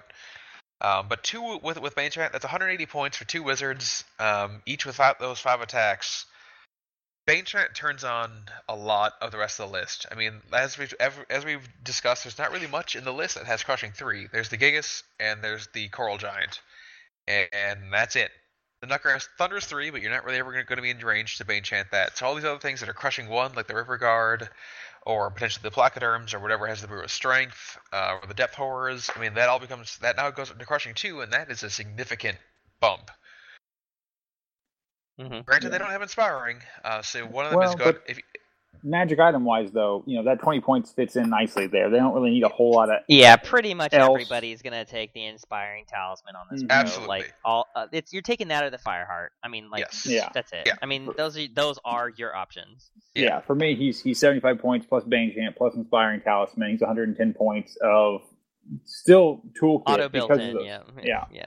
Yeah. Absolutely. I mean, I, I will say if you're if you're just taking them for for Bane Chant spam, then you know one of those can definitely be subbed down to an envoy with the, the Mhm. lute. Oh, but- Um, but what if you want both? What if you want a, the Lute Envoy and the Bane Chant Mythican? I mean, I love it. I love it. So here's something I've been dicking with that you might want to try is um the Mythican and taking uh the Soul Drain and Bane Chant, and that's it. So what you can just go ahead and use them in combat, and you can you could do um the Fireheart, so you can do both the spells on one turn if you had to. So you can go lock something down in combat. If you're not doing that, you're definitely going to be within range of where combat is happening. You can cast damage into combat to help out one of your melee units already in combat, and we don't have a heal in this army, so getting a heal is massive in this army. sure. Um, Yeah. And then you could do Bane Chant. So I mean, like you can Bane Chant the unit you're gonna cast into combat with the um with the Soul Drain. So they're gonna do a bunch of damage, and you're already. I mean, you have five attacks, but you know if you're gonna have six shots with the Soul Drain, it's really the same thing. In case you didn't have the the range to make it there, because let's not forget he's only speed five on foot. He's not Yep. speed six. Yep. So. Um, that can be a thing. If he can't reach combat, you may as well just go ahead and cast. It's almost going to be the same thing anyway, because it does have piercing one. So the thing that annoys me the most is that he's height one and not height two. That Right, You right, cannot right. give him a mount, and that you Yeah. need to be outside of your horde and not behind it. Um, it doesn't. I, you don't have, but at the Well, same time, depending. you take no penalty for using Soul Drain uh, for cover either. So True, eh. but you still need that line of sight. right, yeah, you still have to be able to see, but you can you could draw your line of sight to a sliver or something. Yeah, like yeah, yeah, that, yeah. but- I mean, you don't- you don't need to be way outside of it, but you can't just Yeah. be like in the middle behind your horde in the you know ultimate safe spot. Yeah, But it, it's it's not a game breaker by any means, but it, it gets noticeable the more that you work with a list. oh yeah. All right, Brian, you want to take us to your best little buddy? You talking about the Placoderm Defender? Uh, that's that's the guy I'm talking about. Placoderm Defender. All right, he is speed four, melee three, defense six, with six attacks, nerve 11, 13 for 110 points. Coming in with the individual special rule, inspiring to placoderms only, phalanx, and ensnaring. Uh, as far as our fluff goes, standing resplendent in gleaming scale mail, the defenders are stoic champions that have a peerless skill and determination to hold back whole bodies of troops single handedly. And that fluff is absolutely accurate. Like, like there are some times when fluff, you know, maybe, Yeah. Maybe it goes a little bit beyond their actual capabilities, but this fluff is truth. The Placoderm Defender with Ensnare, with defense sticks, and the requisite wings of Honeymaze, because he's gonna get it, because that movement four is not gonna work. Uh, otherwise, uh, y- you all are on the same boat with me on that. Oh, wings yeah. or nothing. Yeah. Yeah, so he's gonna go sit in front. Some, either Speed War Machine four, Hunt. he- the dude's never gonna get any to anything significant without it. So Yeah, so he needs wings, and he's gonna go fly in front of something completely nasty and lock it down, or he's gonna go War Machine hunting and just take things down. I think, you know, uh, Mark had talked to me about you know bumping him down to that deep because you have the option of bumping him down to a two hand weapon, no, defense not on five, this guy. crush one. Never. I, Mark's gonna tell you otherwise for watching hunting. yes. But uh, I, I like him at defense six for the versatility you have to lock units down. Like, okay, I'm going to sit in front of this unit of cavalry. I'm going to sit in front of this unit of what, really anything, and keep it from off of me for two turns. And then I don't even have to die. I can then just an individual myself out of that situation after I've given myself time to deal with it.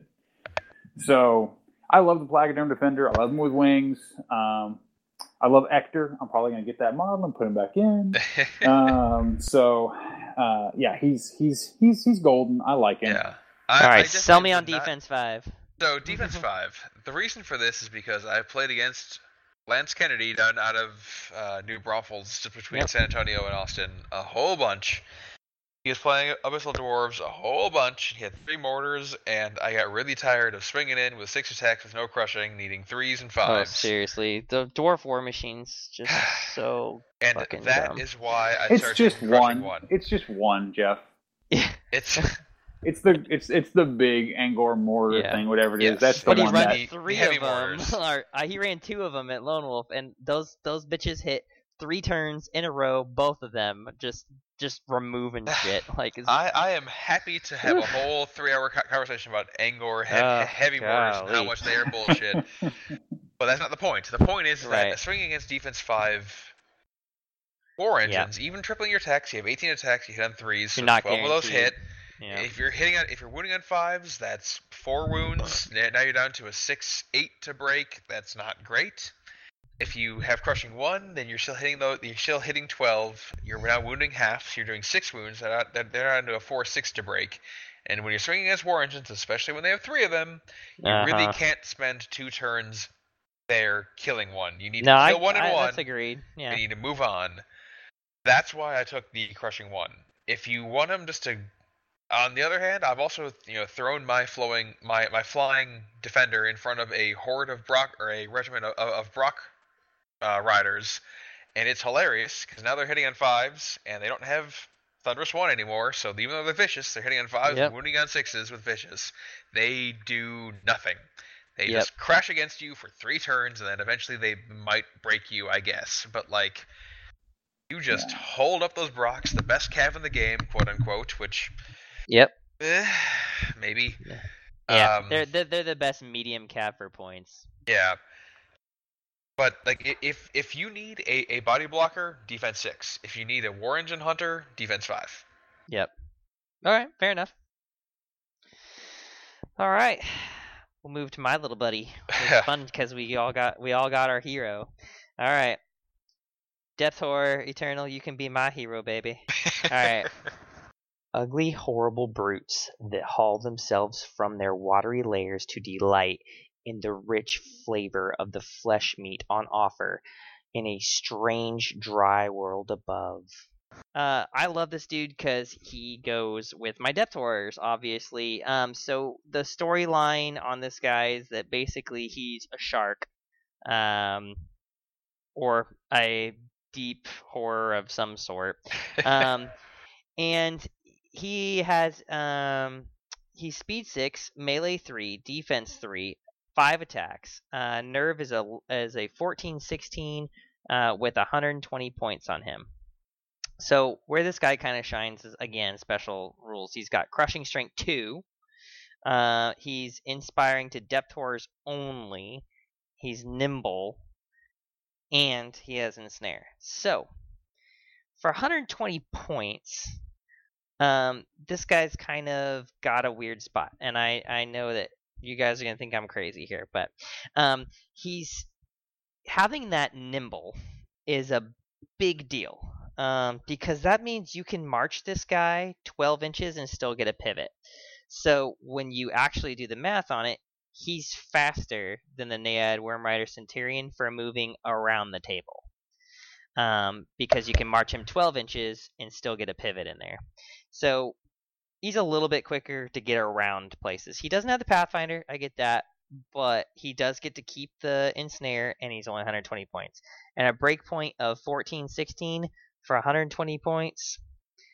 This guy can do some pretty amazing things. Um, so when you're taking multiple units of depth horrors and you're looking for some ensnare or some uh, inspire rather for inexpensive, there you go. Um, at five attacks, if you get this guy in the flank with crushing strength two, he's definitely still going to put a hurt down on Steph.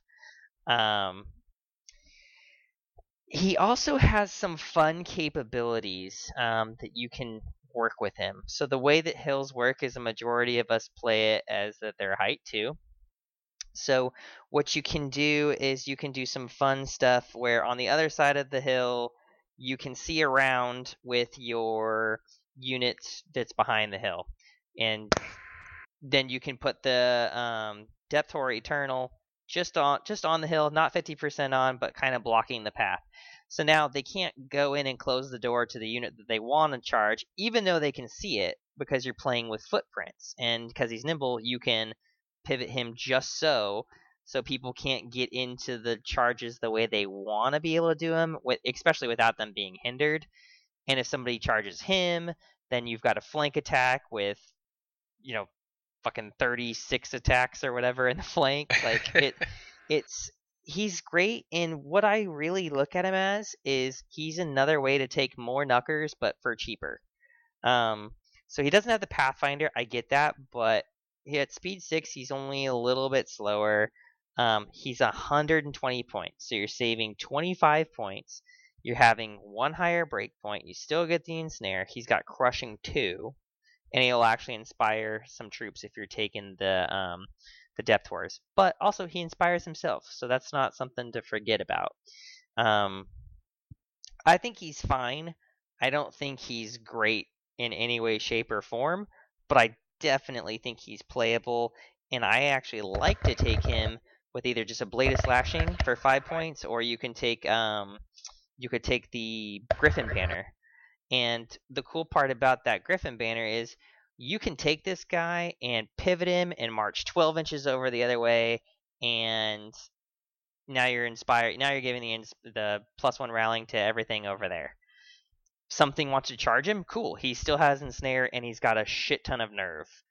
So he's not the easiest thing to just chump and take down. Um, for his points, I, I think he's I think he's pretty decent. He's not great, but he's decent. yeah, e- Eternal is, is a hero that I've looked at a lot. I've never actually put it on, on, on the table, and I'm sure, like everything else in Trident Realms, it look it actually plays a lot better than what it looks like on paper. But I just, uh, I don't know. I, I wish it had just something, one other thing more. I don't know what. Right. But- yeah. Like maybe six attacks, maybe you know, stealth, maybe I, I, I just don't know. But it just doesn't ever impress me on paper. Yeah. I think six attacks would be awesome, but yeah. I think I think honestly, I think it, it was probably a typo that they gave him defense three. I think he, I think at this point he should be defense four, and then he becomes relevant. You know, I a would agree. defense four and ensnare and stuff like that. It's like every other hero you ever look at really is oh if there's a if there's a lower version of them in like a unit then he gets plus one defense. You know, mean, so Yeah, the Centurion got plus two defense. right, yeah. So Yeah, um, Ri- River Guard captain got uh, got a, a little pip Yeah. there, so Yeah. yeah. for sure. So, granted, does the defense four really matter? I mean, no, but at the same point, you could just give it to him. I mean, Right. like, it'll help him versus shooting. Um, if you're getting into him anyway, it's probably sig- insignificant. But um, but I think at defense four, he actually becomes a lot more viable. I don't think he's great. I think he has a point. I don't think he's auto include. For my army, one or two of them every single time, just because of the storyline that I'm doing with them. Right. They're not. Shark they're Week. not. Yeah, they're not great, but they're an excuse to put more sharks on the table. So I mean, honestly, for me, I think that it's kind of a missed opportunity by making them not in in, in individual. I mean, Right. helps with. I mean, obviously flanks and rears is great, but being a height two individual with flight to me would fill a huge hole in this list. Mhm. Um, flight obviously coming from the wings, not Right, right, right. But like that to me would be tremendous. Like I have looked at him, I've wanted him to, to be able to hit the wings so many times because like being height one with with flight is great, but being height two with flight is significantly better. oh yeah, But yeah, seeing he's over not, stuff. so you Yeah. know. All right, one of you guys want to take Siren, the other one take the Trident King, and we'll be done. Uh, Uh, I'll do the king because I, I I run the Oh, king yeah, all the I know. time. oh sure. Go ahead, Brian. You can take the Oh, king, and then we'll oh. let we'll let uh, we'll let Mark finish off with, Finish with off siren. All right. Trident King. All right. Titans of the seas. The Trident Kings rule with an iron fist and a supreme will. Wearing one of the fabled masks of the Medusa, the true appearance and identity of the king is un- is known only to a small number of trusted confidants and the immediate royal families. When waging war, they mount one of their incredibly elaborate giant clam chariots pulled by a quartet of iridescent sea worms. Trident King is speed 8, melee 4 plus, defense 5 plus, 12 attacks with 14 16 nerve at 220 points. He is going to be on a 50 by 100 millimeter base. He has breath attack, so there's 12 breath at piercing 1. He has crush 1 and thunder 1 in combat, and he is very inspiring. So I have included the Trident King in basically all the lists I've ever made for Trident Realms. Uh, one, I have a pretty cool model for him, and then two, he is a Swiss Army knife unit if there ever was one. Oh yeah, Um, he just does so many different things, but you pay for all of them at 220 points for sure. But he he does things that you know are kind of unique to that model. You know, you have defense five and ensnare. You can bait some charges knowing that you can take a hit to the face with 14, 16 nerve and ensnare and defense five. Yep. Uh, you can't put him in harm's way too much. I mean, he's not invincible, but he, he's more resilient than he looks. Um, when I send him off on the flanks, that breath attack, that 12 at Pierce Pierce 1, it clears chaff pretty well. So you don't have to put yourself in compromising positions when people play the chaff game with you. So he helps out with the riders and the the the knucker on my flank by clearing out chaff. And then if you let that man on the flank, he will kill you. oh yeah, With 24 attacks at Crush One, Thunder One, he will do work on your flank, and he can and he can corkscrew a little bit, not quite as well as a total 50 by 50, but he can turn away from you and then hit something off on your side. So I- I've always enjoyed him. I think that he's uh, an interesting unit. Uh, again, I like toolkit units like River Guard. He's one. So um, I, I I think that you know if you put the Trident King in there, you're dedicating a lot of points to him, but at the same time, you get a lot out of him if you know how to use him. Mm-hmm. yeah, abs- absolutely.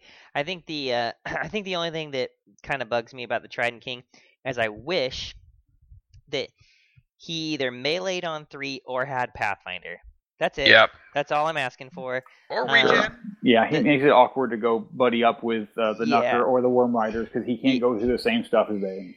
Yeah, I think the joke is um at at, uh, at West Coast, everybody was like, "Oh, what a Trident King? Oh, he hits on fours? Or did he not go to melee school?" Like, like, like I mean, you don't you don't really see a lot of living Yeah. legends that are supposed to be kind of badass fighter dudes that are meleeing on a four. You know? They're not. They're not going to give him Yeah. three plus on twelve attacks though. That's- Yeah, yeah, that's the thing. Is is um, I, I'm not even asking for that really. I, I'm I'm more thinking like if he had Pathfinder, yeah, but that footprint is so hard to avoid hitting something.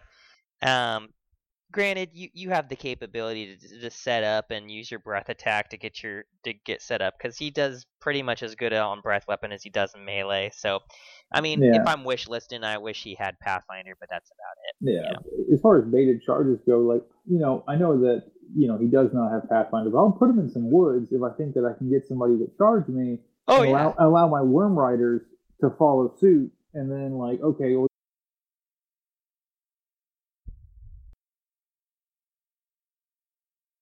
with the king coming back in without being hindered on a counter charge.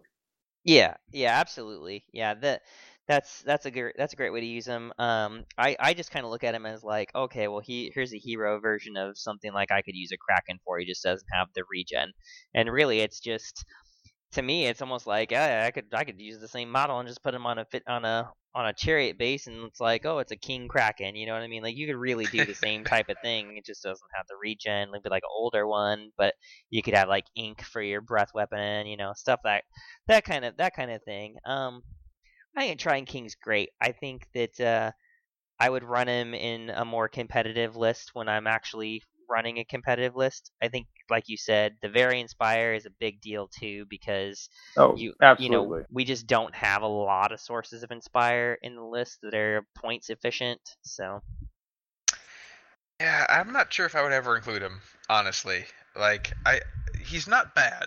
Like, he can he can definitely perform. It just feels like he's 20 points more than what he should be. Um, especially with the hit to breath weapons, um, suffering from, from cover, it makes it hard for me to really make him be, you know, something that I reach for initially. It's, it's something that I definitely need to build around before I just drop him in there. Oh yeah, absolutely. You have to you have to build knowing he's going to be in the list. You you when you start that list, you say I'm taking the Trident King or I'm not. Yeah, Like right. you know it going into it. Yeah, and it's something where like if he hit on threes, or if he had regen even five, or if he had Pathfinder, then I'm fine with that. But it just mm. we well, I kind of think it was more a suffering of like, okay, he was affected by the breath weapon nerf. Yep. And now maybe his points aren't quite where they should be at, and it and it makes you kind of scratch your head a little bit. right, like he's not grossly mispointed, but it, No. it's something where you kind of there are games where you're like, "Ah, I just don't really know if that was really 220 points worth a hero. Like 180, Yeah. sure, 200. If you saw if you saw him at 200, you would be like, yeah, that's about right. yeah, yeah, I agree. Yeah, no, I, I, I wholeheartedly agree. He's, you know, I know he's expensive. It's just, you know, do you want to pay for the things that he does? The very Right. inspiring. Do you want to pay for the, the breath weapon with Pierce One? Because Pierce One breath is different than Is straight legit. breath. Absolutely. Yeah. Absolutely. So you, you just you have to go in knowing that you know I'm paying extra for the different things that he does and that nine inch bubble. Well, here Yeah. here's the way I like to look at him. Okay, he is essentially a unit of ogre boomers, but in a more compact footprint and inspire stuff. But he's got defense five instead of four, right? I mean, boomers And have a couple ensnare. more shots. He has ensnare. Like they kind of balance out when the way you look at it, but he's gonna be a little bit more survivable in my opinion, and he's easier to maneuver than a unit of ogre boomers is gonna be. And it's speed eight, you know. Yeah. So ogre boomers, they're good. So I think, I, I think, I think he, I think he does have a point. I just think, like you said, I, I think you do have to know. Okay, I'm going for some stuff that can do standoff shooting. Yeah. You know. And, Yeah. And and I think that he has a point in the list, and I've seen Brian play his list before, and I think he has a good use for it. And I think I use him in the same way as okay, I've done damage this unit. They picked up my other unit. I just really need to poke this other unit, but I can't charge him this turn. So I'm going to pivot, go get set up for next turn, and shoot him on my way to where Yeah. I'm going without having to initiate combat with them. So like, I think, I think when you look at that kind of stuff, you have to look like you always build another army, where it's do I have this tool? Okay. Uh, do I have something to reach out and touch something that's almost dead, but I don't want to initiate combat with? No? Okay. Well, I could probably do it with the Trident King. Yeah. Yeah, I've done a lot of late game breath, and you know Sure. I, I can't I can't sell him as an, an auto include or anything like No, that. I yeah, mean, yeah. obviously, but I, I can't I can vouch for him in that he's a worthwhile unit that you can take without feeling like, man, I'm really putting myself at a disadvantage. Yeah. Right. Which, speaking of which, why don't you lead us into the siren? Because I feel like it's another copy paste of the same feeling. So So the Siren is an infantry hero. Uh, the Siren was once a Naiad stalker who rescued a half elf sailor from a shipwreck off the treacherous eastern coastline of the Forsaken Isle. Against all odds, the two fell deeply in love. When her unlikely lover was murdered by a Twilight Kin slaver's crew, the Siren's vengeance was terrible. Since that day, she has lived with an unfathomable grief, and her haunting song, as she pines for her love, returned ripples across the ocean, luring unfortunates to their eventful doom when they do not live up to their to her warped and broken dreams.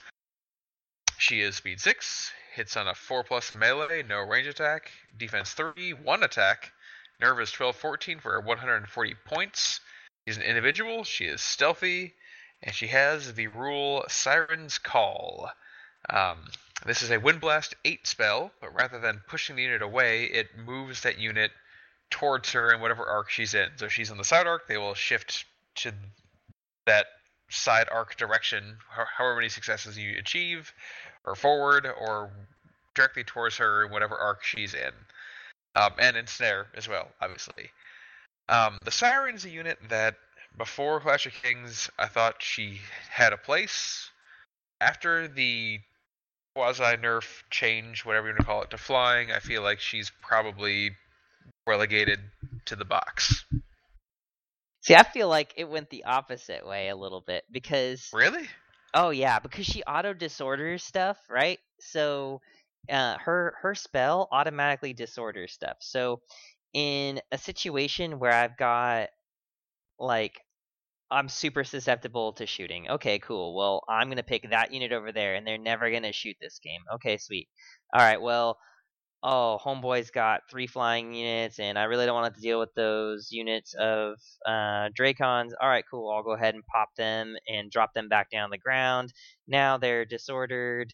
They lose the TC, and oh, look, they're going to have to go over this obstacle because now they can't fly over it if they want to charge something. It may make them not do the charge that turn. Um, you just have all kinds of fun little stuff. Um, and the combo stuff, if you get really good, I mean, now this is this is next level shit right here, but I pull it off frequently enough. Um, so this is the one army you can do this in. Um, to a lesser degree, you can do it with um, with Night Stalkers, but you got to be fucking awesome. um, so the Siren combo with elementals and surge is just off the fucking chain if you're good. So if you set up your if you set your elementals up properly and then you move seven forward, kick your pivot, and then pull a unit out of its battle line. So here's the problem: when you play the siren, people now their battle lines are not safe. There's no hiding. There's no there's no like, oh well, I just put a character behind here and then I can't get wind blasted. No, this bitch pulls you forward. If you put something in front of that unit, then you're just you're just making that unit susceptible to the same shit that's going to happen to the other one. So, um, the siren pulling you forward after you've already mm-hmm. moved up your water elementals, pivoted them, and now it's like, okay, cool, I'm going to pull you forward this many inches. Okay, cool, five inches. Now I have to get one successful surge, and I'm in your flank, where you were completely parallel in your battle line. Like, there's no defense against it. So, is it easy to do? Shit, no. But if you if you set some stuff up, people's heads will explode the first time I saw, first time my buddy Kevin over here, um, um, Kevin Von Felt, the first time he saw it, he was like, "Oh, well, shit." so I, I just pulled his unit of dwarves. His dwarves were just like, "We're not fast. What's happening here? Why are we moving so quickly?" So I just I hid I hid my elementals on the other side of uh, uh other side of an impassable um, object, and he's just like, "Okay, cool. I'm gonna move up on this side of the field. Awesome." Pivot my elementals, move them forward just like an inch or so. Sirens over here, pull them for like five or six inches past the impassable object by like an inch and a half, and then surge them in the flank, do you know 18 times two flanks with crushing one, and just wipe a horde of um, hammers or whatever. Yeah. And he was just like, shit. I will say that if you have a Surge Mythican and a horde of elementals and a greater elemental or two hordes, oh yeah, I definitely at that point, yes, I do see the Siren going in. yeah. But if if the entire purpose is to put her in there to you know ping that flying no, dragon. absolutely no. There's better options now in the world of Clash of Oh, Kings yeah. 2017. But Yeah, if you no have question. surge shenanigans, and if you don't have anything else, to, like if you don't have a flying hero, I could see her being in there. I just really hate on turn five, turn six when all she can do is Siren's Call. Oh, absolutely. At that point, it's just frustrating. You've got this 140 Absolutely. point hero that can't actually finish off that horde that has 25 wounds on it that you Snake Eyes last turn. Yep. Yeah, so that was kind of one of my suggestions is that maybe next version she has uh Siren's Call and like soothing song so she has like a weak heal or uh, it, it would only be on an, on this one character, right? So I mean, we don't have any heal Right, already, yeah. so why would not have like access to like heal 4 Yeah. or you know like a siren scream like a some kind of scream like some kind of screech you know where she's able to do like a lightning bolt five or four you know what i mean? Like some some kind of option. The the issue with the siren right now is she's 140 points. She has literally one thing she can do. Yep. literally. She doesn't even inspire. Yep. so it, it's you're paying a lot but here's the thing. You are not ever going to take her without building an army specifically to put her in it. So you- you're going to have Surge, you're going to have Elementals, you're going to have that stuff, or you're not taking her, period. Yeah, I, I would I would I agree with that. So, uh, and I and I think that's really the only way that you, um, maybe even play elementals in this army because they're so much better in the um, forces of nature that why why play him in this one? You know what I mean? I, I think if you're playing elementals, it's almost auto include to play the siren because you can it it I would say if you're a if you're a tactical player because you have so many combinations that you can catch people out on and there's no defense even against a great player that knows what they're doing they will absolutely still get hit by this combination Oh, yeah. combination there's there's no defense against it and if you're playing defend defending against it then you are setting up way the fuck back right like or you just have like a, a you're forcing them to put their hero in front of their unit in which case i mm-hmm. mean sure if that's what they want to do i am okay making them do that Oh yeah, dude. Well, I've got I've got people before that people forget about this. Like it's not even pulling stuff from the line. I will take straight up a charge to the face with the with a horde of water elementals, not countercharge. Sirens call the unit sideways. right? Surge then- there on the flank. just surge, boom, bop. Yep. Right. Like that's all it takes. Like that's all it takes. Because uh, you can run nimble on those on the on the um, water elementals. You can literally just shift sideways, pivot Yep. a tiny bit, done. Like. All kinds of crazy little shit, and it will catch people out, man. Um. So you know she's good, but I definitely would only recommend her to really high caliber player that knows exactly what their goal is to do with their army and you want to always have a she's a great fallback plan. If somebody's playing in a zone that you don't want them playing in, she can really deal with that.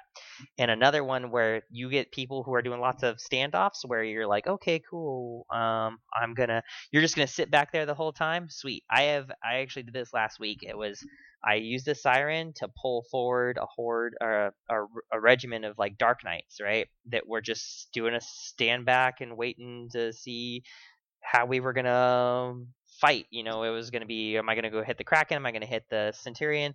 And my knucker was over there on the flank, and he's just like, "Oh God, I gotta stay back here because I can't let that knucker in my backfield." And I was like, "Oh, you don't have a choice." So I put the knucker way out on the flank, cocked him on the side, and I go, "Doesn't matter. I only need to get one success, and I know I'm gonna be out of your charge arc." So I pull him forward, and now unless he moves even if he moves backwards, it doesn't matter because I'm nimble. I'm gonna go behind him, hit a war machine, then pivot, and then I'm gonna be in the back of those knights that I just pulled forward that are, have now gone into my main line, and I'm gonna come in the back of them with you know 18 attacks with my with my knucker now on turn three. you know. yeah So I mean, it's all very cagey stuff, but if you learn to play her, she has a point. But i can agree with that it's not. It's not. I'm. I'm gonna tell you. It's if you have a hard time playing a knucker, don't take the siren because it's next level, dude. So, Yeah. all right, guys. Any um any words of wisdom or anything else you want to go over for Trident Realms? Let's start with Brian. Sure. So, you know, I, I I've played, um, you know, like Lone Wolf. I, I did well there. I had a straight Trident list, but I think Trident lends itself well to allies. I know allies aren't always popular in this game. Some people have some some really, you know, negative feelings towards people who ally in whatever. I thought your allies were genius, by the way. I've literally done the exact same ally setup. Yeah. Exact. So I, I, you know, for for my lists, what I've been doing is I've had boomers in the list because you know one of the things we've talked about the, the, during this podcast has been you don't have um, a lot of great answers for flyers in this list. So eh, having heavy breath um, in the backfield, you know, layered back, it has been my answer to a lot of different things. So I, I felt like those boomers allied in well. Um, you know, I think that you know other armies, you probably can roll with some different allies that would you know function similarly that would fill some gaps. Um, but because it has so many interesting units, it's just there are some holes still that make it really challenging. Yes. So, so I, I think this army again it lends itself well to allying. They're neutral. You have a lot of options. So uh, I, I would say don't don't be afraid to kind of play around a little bit to say like it doesn't have to be straight trident. Uh, but you know, like I said, I, you know, I did well at Lone Wolf with straight trident, so it's not like you can't. And you know, Jeff, obviously you've done well with straight trident before, so it's you know it's and Mark. So there's, there's no, it's not like you can't do well with straight trident, but right. you know, just don't be shy about playing around with allies with this list. Oh, absolutely. Mark, you wanna? Yeah, I guess the, the, the last kind of point I have for Trident Realms in general is, is kind of for the, the list building phase is that you can really build, you know, two or three or four kind of distinct ways of going about it. And, you know, I don't hate a mixed arms, and by mixed arms I mean mixed speed kind of list, but if you build that way, make sure that you aren't playing to the maximum amount of speed that you can. By that I mean, if Yeah, you just because you have it doesn't mean you Right. gotta use it, people. like if, if if you have two hordes of placoderms and three hordes of worm riders, and those worm riders run, run ahead of your placoderms, then you have now basically given your opponent two 1,000 point lists to kill, and they can do Mhm. that. Um, you know, make sure that you hold your line. Make sure your anvil is the the lead point. Um, even if you're speed eight, speed nine, you still don't, you know, don't necessarily feel like you need to use all that. Otherwise, you're kind of dividing yourself, and a, a, a divided Trident Realms list falls apart fast. Mm-hmm.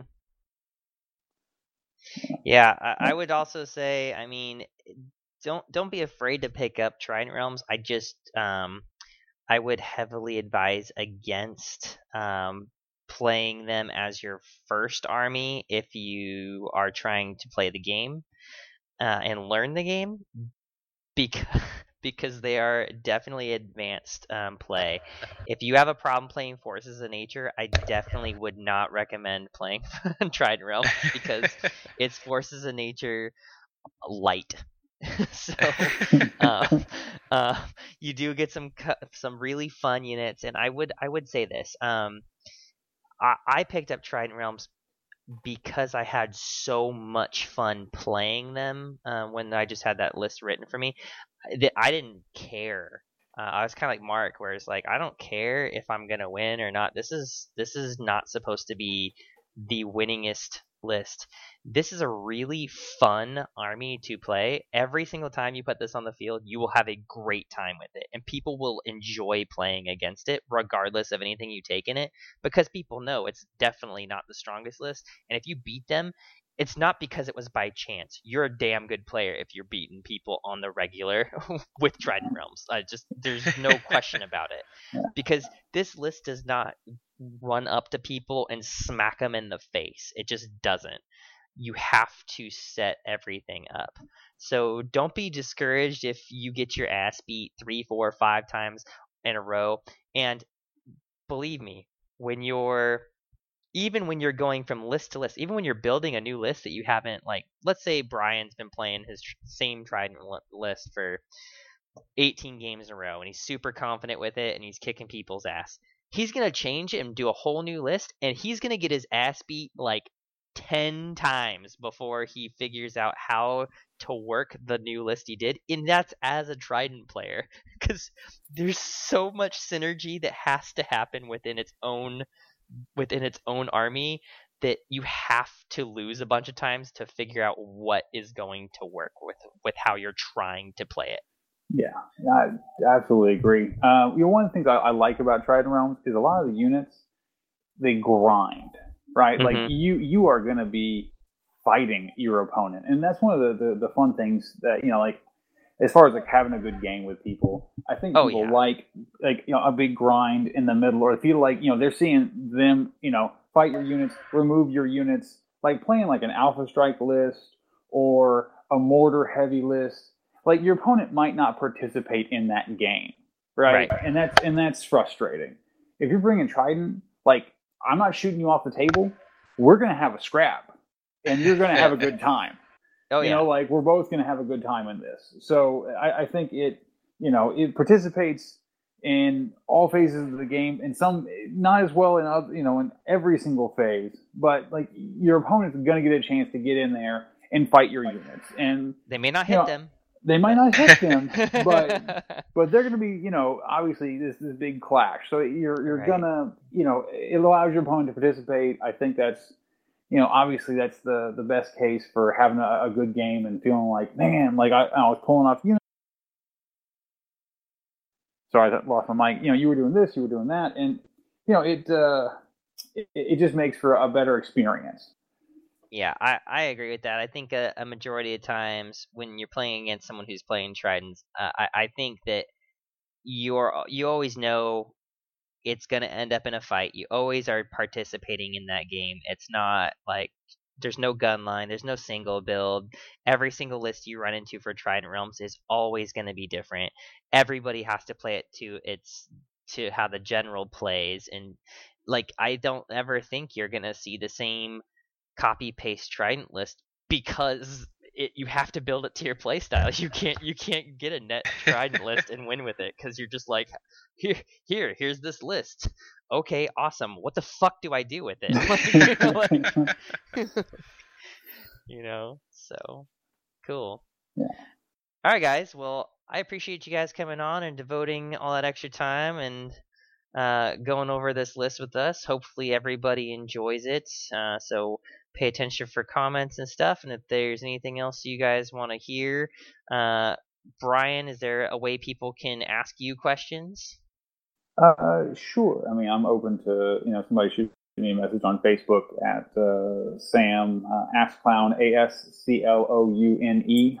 Um, uh, it's a little pseudonym go by on Facebook. so there are you're you're you're welcome to, to hit me up there. Uh, I'm on the the Beer Phase podcast. I'm one of the members, so you can find me under Sam. So Awesome. Uh, what about you, Mark? Oh well, I'm on the Facebook group under Mark Taylor, M A R C T A Y L O R. I'm also on the Mantic forums under Tark Mailer because I'm super creative that way. Uh, but yeah, I mean, hit me up wherever you can find me. Really, I'm in the the Trident Realms group as well on Facebook, so find me there. awesome. Well, thanks for your guys' time. Of course. yeah, All yeah right. this was fun. Cool. All right, we'll talk to you guys later. And you can continue following us on Twitter at HumbleJeff13 for Jeff. At Beerwog for Ryan, or my blog at thebeerwog.blogspot.com. at cap AMR05 for Mark at the beer phase, all one word, for the entire podcast. Or if you have to contact us by email, you know, if you want to say something for a long period of time, you can contact us at thebeerphase at gmail.com. That's the beer phase, all one word, at gmail.com.